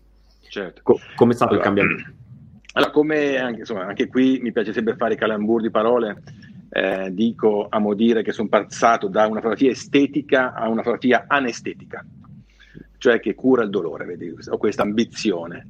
Eh, e in questi, in questi giorni... Eh, certo. E in questi giorni eh, ne ho la prova di questa cosa perché sto ricevendo qualche messaggio, l'ho postato, poi insomma diventa anche fastidioso. Sto ricevendo una quantità pazzesca di messaggi di persone che mi ringraziano di ritratti che ho fatto, che abbiamo fatto con Guido Stazzoni nell'operazione ricordi e soprattutto in questi momenti eh, dove magari le famiglie sono divise, avere a casa un ritratto del proprio caro è una cosa veramente eh, bellissima, importante e meravigliosa. Allora, eh, sì, in effetti può sembrare un, un salto così mm, quantico. Eh, quantico il passaggio da Sports Illustrated alle Maldive a, a quello che faccio adesso? Allora, innanzitutto nella mia mh, testa assolutamente no. Adesso non so se sono in grado di spiegarlo, raccontarlo, ma non è così, nel senso che è un percorso, no? È un, ehm, cioè io comunque sono anche quella cosa là. Eh, comunque io qua in Peria eh, è importante partire dal proprio DNA, eh, facevo i ritratti ai miei amici, ma facevo anche i, le fotografie in costume da bagno alle mie amiche a, a, al mare, per me il mare eh, una cosa che io l'ho detto anche in tempi da sospetti, eh, che suona veramente stupido e cretino e, e, e, e assurdo, ma l'ho detto, eh, che quando fotografavo eh, le belle, eh, le modelle eh, nel mare delle Maldive, a me quello che veramente poi interessava era il mare delle Maldive, poi sì c'era lei, ma quello che mi interessava era, era, il mare delle Maldive. Ehm, eh, infatti poi ho fatto dei lavori solo sul mare, eh, che anche quello ha rappresentato un momento molto importante del mio percorso. Cioè, è, è, a un certo punto appunto mi sono messo eh, qui a Prova Imperia con una macchina peraltro analogica enorme, con dei negativi enormi, con di, di eh, Gibellini, Gibellini, sì, quello che fa i banchi ottici. Eh, con Vaiarelli abbiamo fatto questa serie di, di foto del mare, solo mare, cioè, eh, cioè è inevitabile quando uno comincia che mette dentro tante cose, no? mette dentro tanto. Eh, è, è, inevitabile che succeda che sia così. Il difficile, un po' come quei, quei giochi delle cose una sopra l'altra, di togliere affinché la pila rimanga su. No?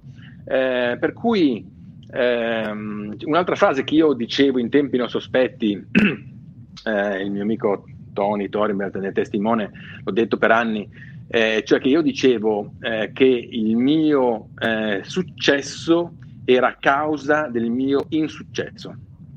Questo l'ho detto, lo dicevo spessissimo tanti anni fa, cioè nel senso la, mi chiamavano per andare alle Maldive in prima classe a fare, a fare le copertine eh, di Sports Illustrated e devo dire di no, vado, no? Cioè, eh, eh, certo. Ehm, era, d'altronde è, è, è, era ed è il mio lavoro, no? Nel senso, se è un lavoro, eh, è un lavoro, nel senso che... Eh, eh non è che proprio il dentista dice ah, no io faccio solo molari quelli non li fa cioè fai il lavoro fai il lavoro no? certo. lo fai al meglio possibile nella maniera più professionale possibile è un lavoro no?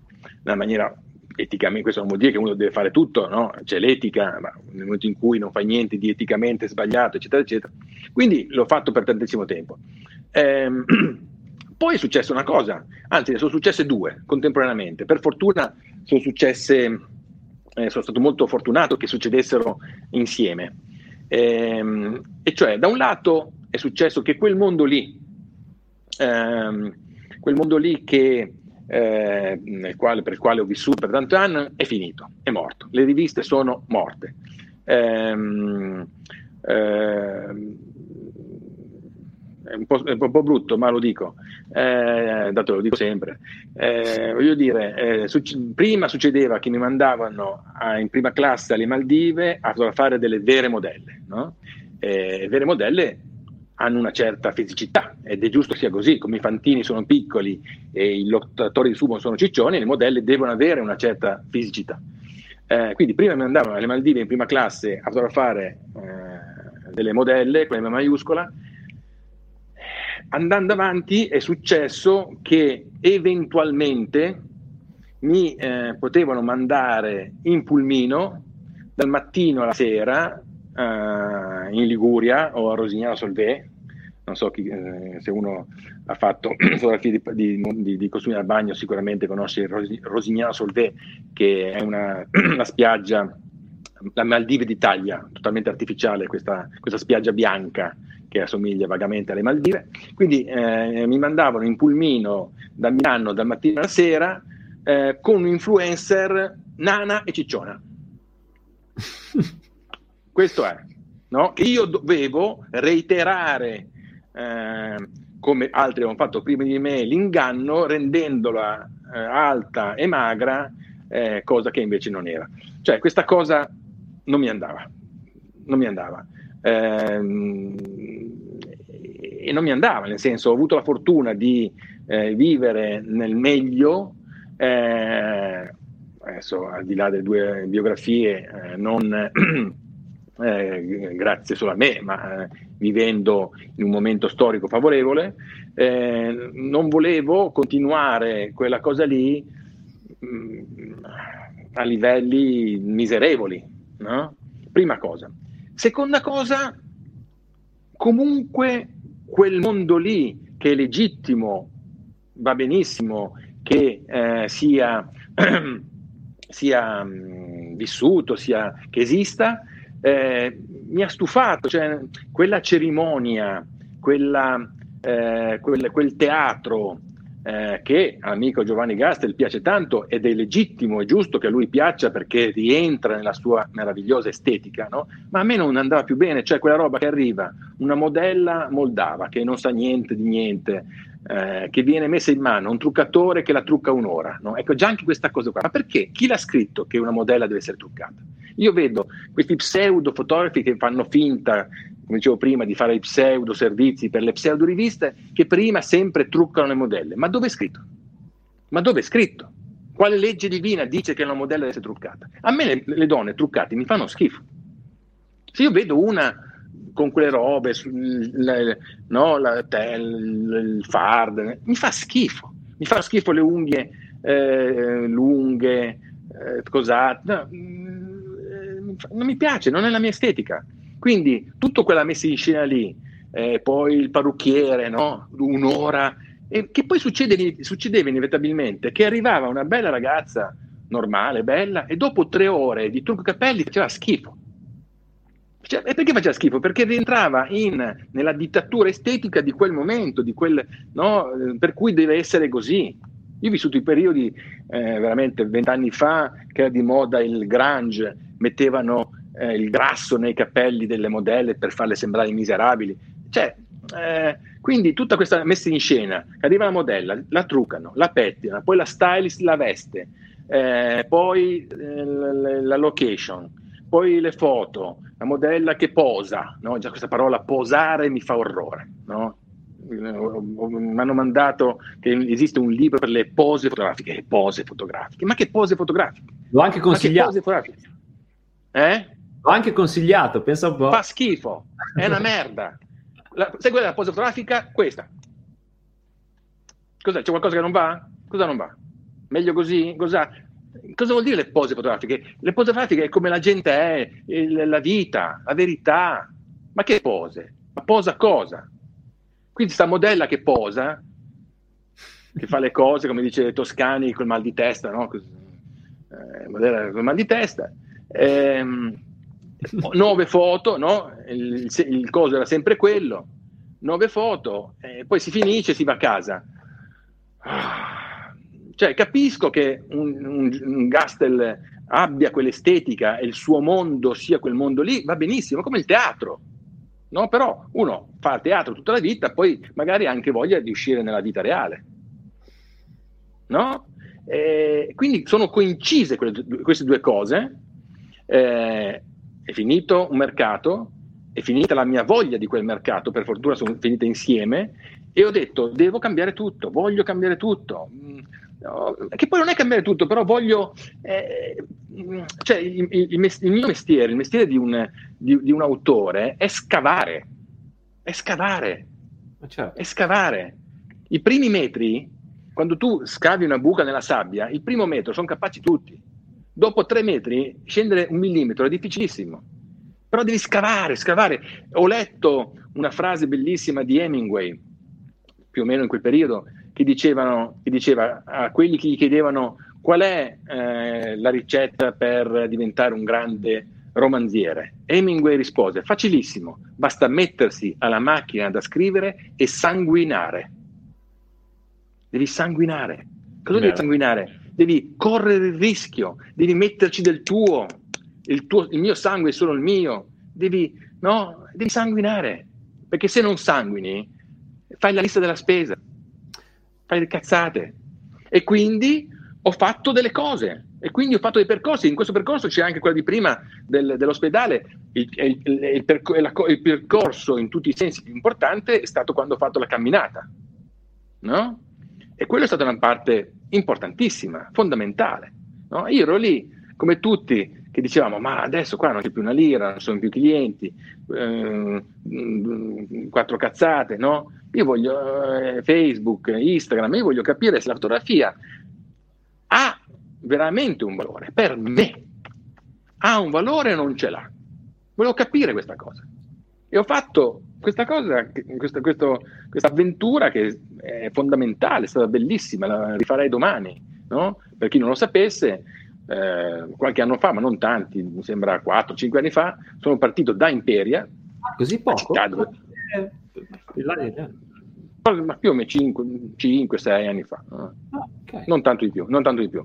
Sono partito da Imperia e dire, ho rifatto il percorso che tanti anni prima ho fatto che poi per milioni di volte ho fatto in maniera più comoda in treno, in macchina, eh, ho voluto farlo a piedi, no? riconquistarmi, esatto, riconquistarmi Milano. Ho fatto questa camminata in Imperia Milano, volevo capire se la mia fotografia avesse valore, sono partito da Imperia a piedi per riconquistarmi Milano, eh, sudarmela, eh, senza soldi. Non c'avevo una linea in tasca, eh, ma pensando di contraccambiare la mia sopravvivenza, quella base, quindi bere, mangiare e dormire, in cambio di cosa? Delle mie fotografie. Meraviglioso. Molto semplice. È stato bellissimo. Primo dato, sono arrivato a Milano senza spendere una lira. Secondo dato, ho dormito, bevuto e mangiato sempre in maniera eccezionale. Mia, io credo alla mia fotografia. Non volevo dormire in una pensione di merda una stella. Ho dormito in alberghi 4 stelle e nei, nei, bed and breakfast meravigliosi. Ho dormito in un bed and breakfast, giuro. Purtroppo non mi ricordo ma, bene. Eh, L'Omellina, eh, bed and breakfast L'Omellina, che aprì il rubinetto e uscì l'acqua gasata.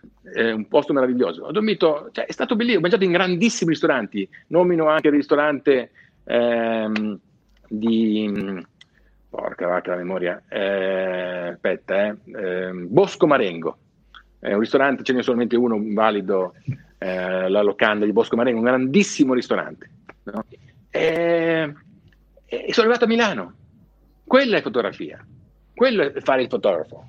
Per me, certo, adesso non è che voglia tutti devono fare, a parte che se lo facessero tu, nei miei workshop, eh, l'ho fatto l'ultima volta, bellissimo è stato, invece di fare quelle robe inutili, questi workshop della luce, queste cazzate inutili, totalmente inutili, io ho detto ai miei allievi, eh, eravamo a Venezia per il, il Festival di Arles, ha organizzato lì un workshop, eh, andate eh, a Venezia e dovete tornare questa sera con una fotografia che avete fatto a una persona quindi mi fate vedere la fotografia della persona e un oggetto che quella persona vi ha dato in cambio di quella fotografia. È stato potentissimo, importantissimo, fatelo, datemi retta, fatelo. La fotografia è uno scambio, è uno scambio. è un dialogo, non è un monologo. Assolutamente d'accordo. E, um, pensavo prima, quando dicevi del libro sulla posa fotografica, che eh, vediamo se riesco a uscire. Perché ehm, credo che, no? Io perché l'ho consigliato? Perché credo che, per esempio, la posa sia una di quelle cose che aiuti a descrivere l'idea che tu vuoi trasmettere, no? E anche perché, come dire, possa aiut- aiutare anche la persona a sentirsi a suo agio con se stessa, ok? E quindi credo che sia funzionale per quello. Poi io noto questo di te, che tu hai nel tempo sempre più tolto, uh, sempre più tolto, ma anche, cioè banalmente ricordi è un angolo, cioè tu potresti farlo, capito, in t- due metri quadri, cioè una luce... Ah, lo faccio in due metri quadri, lo faccio in due metri quadri. Cioè, due, una luce, un, un, telo messo con un'asta, a volte appiccicato con le molle, cioè proprio, intendo dire, si potrebbe fare comunque, eh, in qualsiasi certo. luogo, qualsiasi lago, basta, e la persona, niente più, certo. ok? E questa è la tua cifra stilistica, di questo momento a questa longitudine di vita. Però io credo che anche al- altre persone abbiano bisogno, come dire, di in qualche modo sfruttare delle, mh, delle, convenzioni che potrebbero essere in questo caso le pose e quindi è utile conoscerle. Ed è per questo che per esempio io l'ho promosso. Vai, que- quel libro peraltro eh, credo che sia molto approfondito, fatto molto bene, eh, racconta molto bene. Sai, per è anche quello un modo di raccontare. Per esempio, Gastel ha un modo diametralmente opposto al tuo, no? Comunque lui utilizza eh, il trucco, il parrucco, addirittura eh, le, le, sovrastrutture nella foto, no? Fa una post-produzione molto spinta alle volte, ma elabora, fa, perché quello è, come dire, il suo modo di raccontare il suo mondo interiore, che è la stessa, cioè la freccia parte dallo stesso arco, ma arriva in due direzioni diverse, no? Perché poi voi siete completamente diversi, com- come anche sentire e, e modo di vedere e di raccontare, credo. Sì, allora, assolutamente sì, siamo molto diversi come chiunque molto diverso. Esatto. E il, il, vero autore è autore, è diverso. Eh, dobbiamo essere, essere, diversi, è la maniera migliore di essere veri, quelli di essere diversi uno dall'altro. Eh, eh, io penso, hai detto bene, che la freccia parte dalla stessa, mh, dalla stessa, ah, dallo stesso arco. Io è abbastanza stupefacente e adesso non mi stupisco più, ma io tutte le volte che parlo con dei fotografi che fanno delle cose anche molto diverse rispetto a quelle che faccio io, eh, ma i principi sono sempre esattamente questi, identici, precisi. Eh, quindi perché il libro della posa fotografica è sbagliato? Perché insegna il conformismo. Perché insegna il conformismo? Perché, se, perché la, la, la, posa, cioè è come dire, eh, ti insegno come mettere le mani bene eh, alla tua fidanzata per baciarla bene. È una cazzata. Quello che conta è farla innamorare. Perché se, se la fai innamorare, le mani la accarezzeranno inevitabilmente nella maniera giusta. Ma se io faccio un manuale dicendo allora ma- una qua dietro, un po' forte ma non troppo, l'altra qui e poi la prendi, la porti, è una cazzata. È una enorme cazzata. Perché la posa, pur se uno volesse fare la posa, no? anche qui deve essere una conseguenza, perché se uno fa il manuale, legge il manuale a posa, viene rovinato a vita perché pensa che quella roba lì sia la fotografia. quella roba lì non è la fotografia. Il grave di insegnare delle cose pessime, come vedo spesso e volentieri ormai tutti quelli che non sanno, non hanno mai fatto niente, non hanno mai pubblicato niente, insegnano, e ne vedo a decine, eh, in grandissima quantità, tutti quelli che non hanno mai pubblicato niente e non hanno mai fatto una lira con la fotografia, che è quello che conta, perché vuol dire avere attivato uno scambio, eh, insegnano delle cose che poi io spesso e volentieri scrivo e me ne, poi me ne pento anche perché dovrei farmi i cazzi miei, però io penso al quattordicenne che io ero, che se io invece di leggere le verifiche di Ugo Mulas avessi letto ehm, eh, il manuale della posa fotografica, adesso farei l'impiegato alle poste. Non sarei andato alle Maldive in prima classe con le modelle, non avrei fatto la copertura moderna e non avrei, fatto, non avrei ringraziato gli, gli infermieri dell'ospedale eh, con, quel, con, quel, lavoro. Mm. E sei rovinato poi, sei rovinato. La posa fotografica è una cazzata. Fai un altro video dove dici mi sono sbagliato. Uh, sì, beh, ci penserò, ci penserò, ci penserò. Um... Può essere una cosa, dire, adesso mh, cerco un filo di dimensionare la cosa. Se proprio, ma io non conosco nessun fotografo al mondo che, ma secondo te Avid non ha fatto la lezione, poi la posa, ma guardate eh, Caravaggio, se uno vuole proprio imparare le pose, no? Ma secondo te uno impara le pose vedendo un libro delle pose fotografiche, se metti così il mento si sfina, se metti così si... Ma, ma cosa è? No? Ma, eh, guardate, andate nei musei, guardate i quadri, eh, guardate eh, sì, no, i grandi che, fotografi. Perché credo che anche una cosa, cioè, come dire, al di là del libro della posa fotografica che cioè, voglio dire, Vabbè, infatti adesso lasciamo perdere. Nel momento in cui mi renderò conto che avrò sbagliato, lo dirò. Ecco, cioè, nel momento in cui avrò la convinzione. No, adesso poverino, mica non voglio dare. Colpa. Ma no, ma figurati, guarda che non ho nessun problema. Cioè, nel senso, anche perché ehm, sp- spesso nella vita ho fatto delle cose e poi riguardandole penso questa è una minchiata però capisco anche che sono percorsi quindi accetto. è percorso certo ma fondamentale, fondamentale però quello che penso è che alla fine una cosa spesso non, de- non escluda l'altra, cioè magari uno si guarda il libro della posa fotografica e impara, che cazzo ne so, a sfinare guarda, il mezzo. Guarda, fidati, fidati, fidati, fidati. Se uno guarda il libro della posa fotografica è fottuto, è fottuto. Apprende una strada dalla quale tornare indietro è molto difficile, molto perché entri in una forma mentis che è quella sbagliata. Entri in una forma mentis dalla quale tornare indietro è molto difficile. E uno che cammina zoppo, farlo camminare dritto, non ci cammina perché dice ma io cammino bene così, perché spostargli il piede, metterlo dritto, gli fa male, perché ormai è abituato in quella maniera lì e se, se hai un imprinting sbagliato, quello non lo togli più per nessuno. E soprattutto poi, io penso sempre al quattordicenne che comincia, il quattordicenne comincia, che legge il libro della posa fotografica, è fottuto.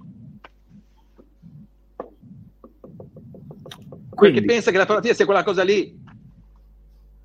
Quindi, cosa consiglieresti a un quattordicenne che inizia oggi, al di là di Ugo Mulas?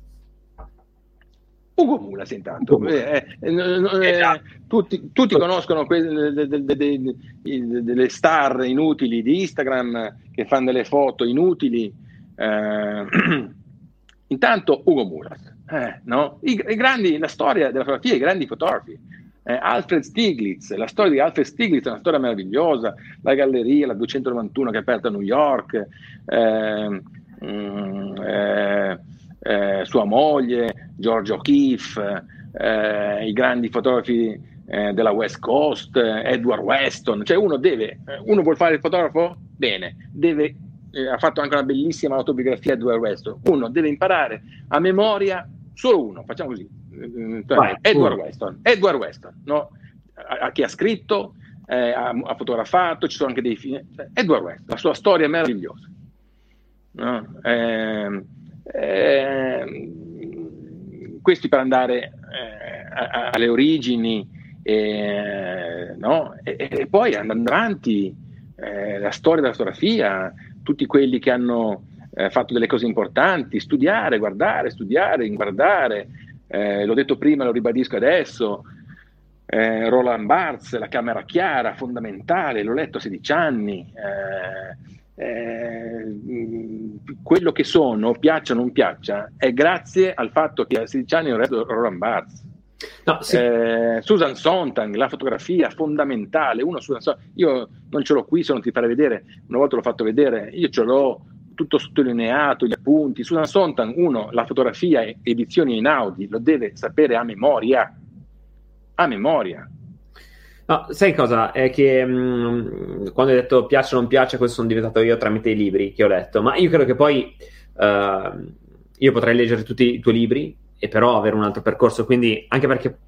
Ma deve poi... il tuo percorso, certo, esatto. devi avere il tuo percorso, ma però gli strumenti per avere quel percorso ah, super interessante. Di, di, sono, sono gli stessi perché eh, siamo tutti partiti a leggere Omero, ho, ho avuto la fortuna di fare il liceo classico, e, e poi uno quel, quel, quel, quel, percorso lì, quegli strumenti lì, li deve fondamentalmente, è fondamentale unire col proprio DNA, che è un altro, un'altra roba molto difficile, che è un altro argomento cui, eh, sul quale sarebbe da parlarne per altre tre ore, e cioè quello di accettare e voler far vedere quello che uno veramente è, che è un percorso molto complicato, molto complicato.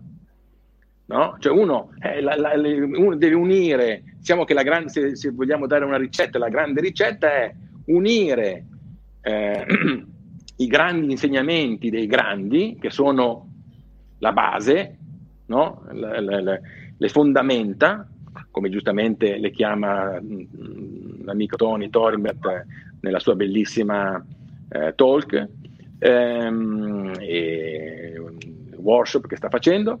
Ehm, e poi ci deve mettere cosa? Se stesso, che è la cosa più difficile, perché vuol dire eh, accettare se stessi con i nostri limiti, con le nostre ombre, con le nostre... No? E, uno, e, e quel punto va, deve andare sempre più all'essenza di andare sempre più a, alla pertinenza delle cose. Per cui succede che dopo questo lunghissimo percorso, sono arrivato a fare io delle fotografie delle facce delle persone, con una luce laterale, che sono esattamente le fotografie identiche e precise che facevo ai miei amici a vent'anni con Imperia.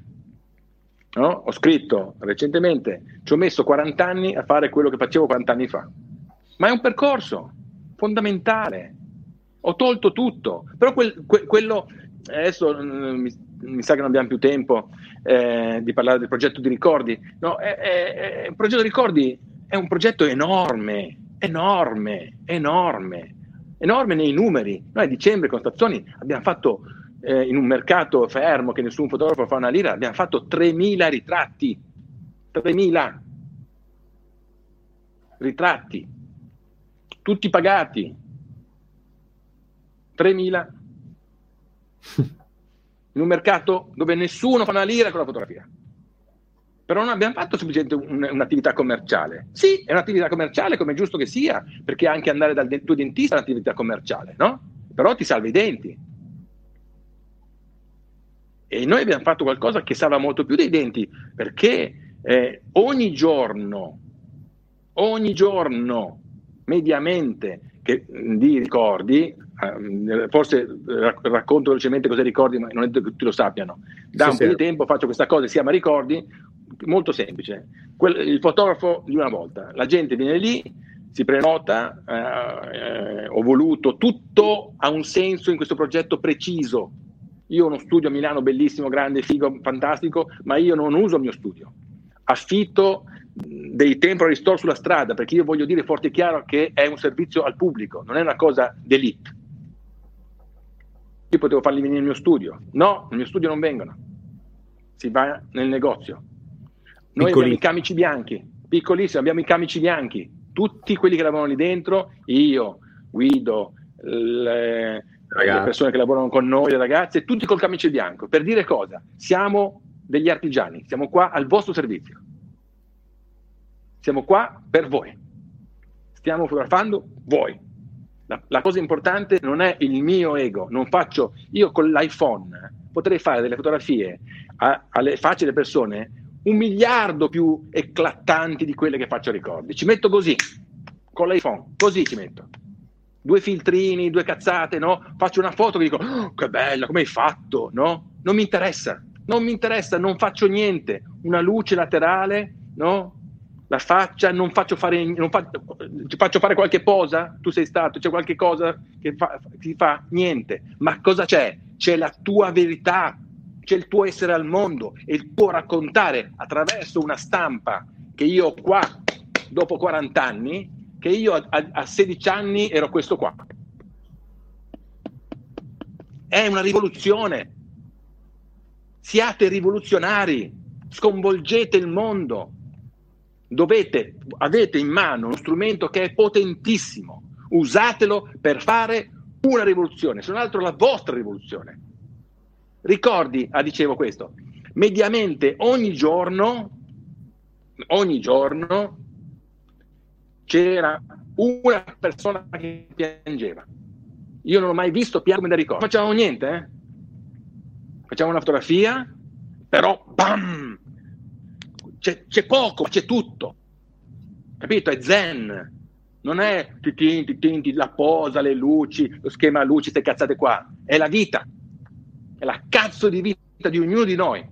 E in questo momento capiamo l'importanza di questa cosa. Ora più che mai. Quando sentiamo che ci passa vicino, no?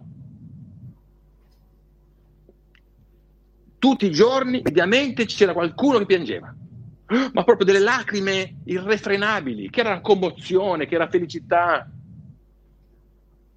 Mm. Sa che devi andare. Esatto, eh, vengo... Vado, arrivo. Mia, mia, mamma giustamente mi... Sì, sì, arrivo, arrivo. Cinque minuti.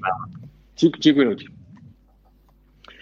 È così, è così la vicenda di ricordi, insomma, comunque abbiamo fatto abbastanza un excursus. La vicenda dei ricordi è rivoluzionaria, è potentissima, è incredibile. Tutte le sere chiedelo, fai una invita a Stazzoni, ti, forse può essere interessante che Stazzoni ti racconti solamente questa esperienza. Stazzoni è il fotografo che insieme a me eh, realizza i tratti di, di ricordi.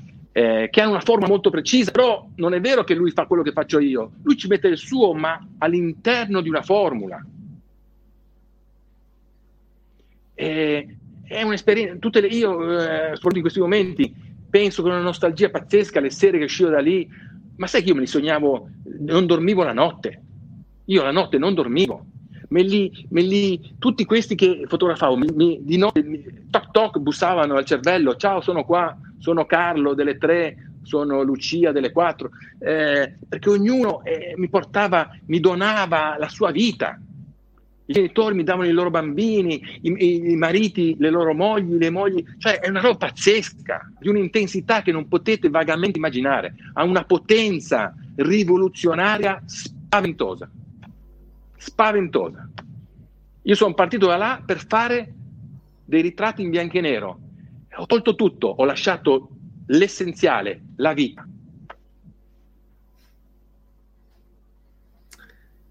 Grazie.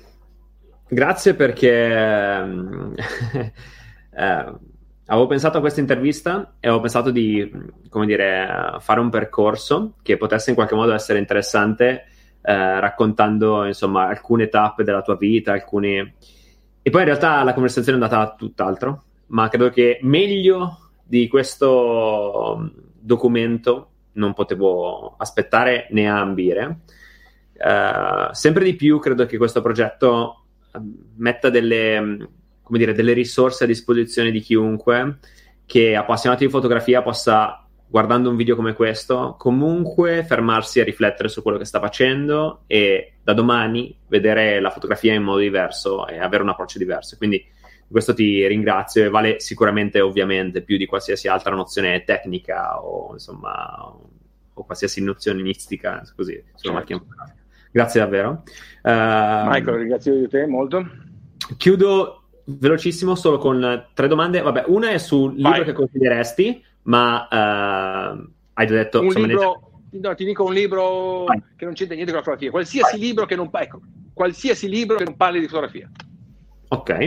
Uh, il, il Fonte dimezzato di Calvino, so, eh, Furore di Steinbeck, La nausea di Sartre. Ecco, leggete La nausea di Sartre.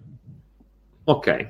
Uh, seconda domanda, un film o una, una, qualcosa che consiglieresti un film, una serie, un documentario, un video, qualsiasi cosa? Beh, qual- anche lì qualsiasi film, nel senso che comunque eh, viviamo di stimoli, nel senso che eh, ognuno, è, è questione poi generazionale, è propri, no? Io ti, ti, dico tre film, ti dico c'era una volta in America, Blade Runner, eh, e otto e mezzo di Fellini, ecco, ad esempio, no? Poi magari un, uno di un'altra età ha altri punti di riferimento, a parte che questi tre, come dire, dovrebbero essere, penso, dei punti di riferimento per chiunque.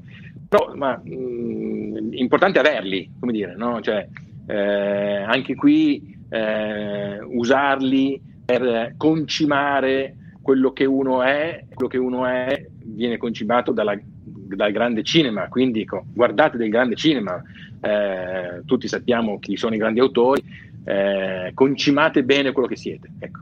Ok, eh, ultimo, ma non ultimo, un oggetto sotto i 10 euro che, pensa, che pensi possa essere utile o fondamentale nella vita di un fotografo, ma anche di una persona normale, insomma, un oggetto sotto i 10 euro.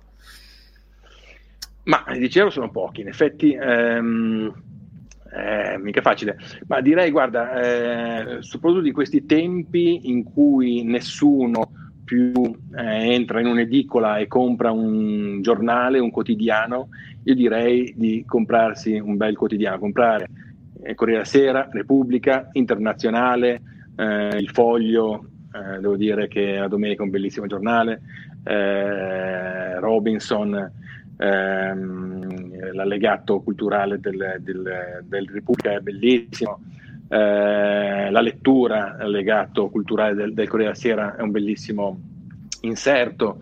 Eh, uno comprando questi internazionale, Corriere Repubblica, eh, risparmia anche qualcosa, secondo me. Ok, perfetto. Bene. Rimangono ancora 2-3 euro per la focaccia. ok, grazie. Che non può mancare. Non può Bene, allora, grazie mille davvero. Grazie di cuore. Grazie a te, Michael. Spero, eh, insomma, ci saranno altre occasioni di fare un'altra live, insomma, un'altra, di modo da poter condividere altre, altre parti della tua vita e altre, altre insomma, esperienze. Grazie, grazie, grazie. grazie, grazie. Eh, abbiamo anche parlato di molto, mi spiace tanto e ti lascio andare a correre da tua mamma che ti aspetta. Va bene. Un abbraccio grande e ciao a tutti. Ciao. ciao. ciao.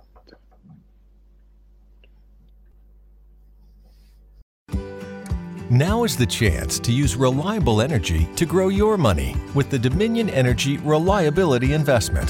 Our new investment product offers competitive returns, no maintenance fees, and flexible online access to your money. Make the reliable investment in reliable energy. The Dominion Energy Reliability Investment. To find out more, go online to reliabilityinvestment.com. That's reliabilityinvestment.com. Sorry I'm late, everyone. It's all right. The meeting's just getting started. Are you in your closet? Yeah, it's the quietest place. ah, not the roomiest, though. Getting closer with your closet these days? That a uh, dinosaur costume behind you? What? No. the Container Store's custom closet sale is here to help with up to 25% off closet systems and free virtual in home closet design. Who wants Sean to put on the dino suit? Really, guys? The Container Store, where space comes from.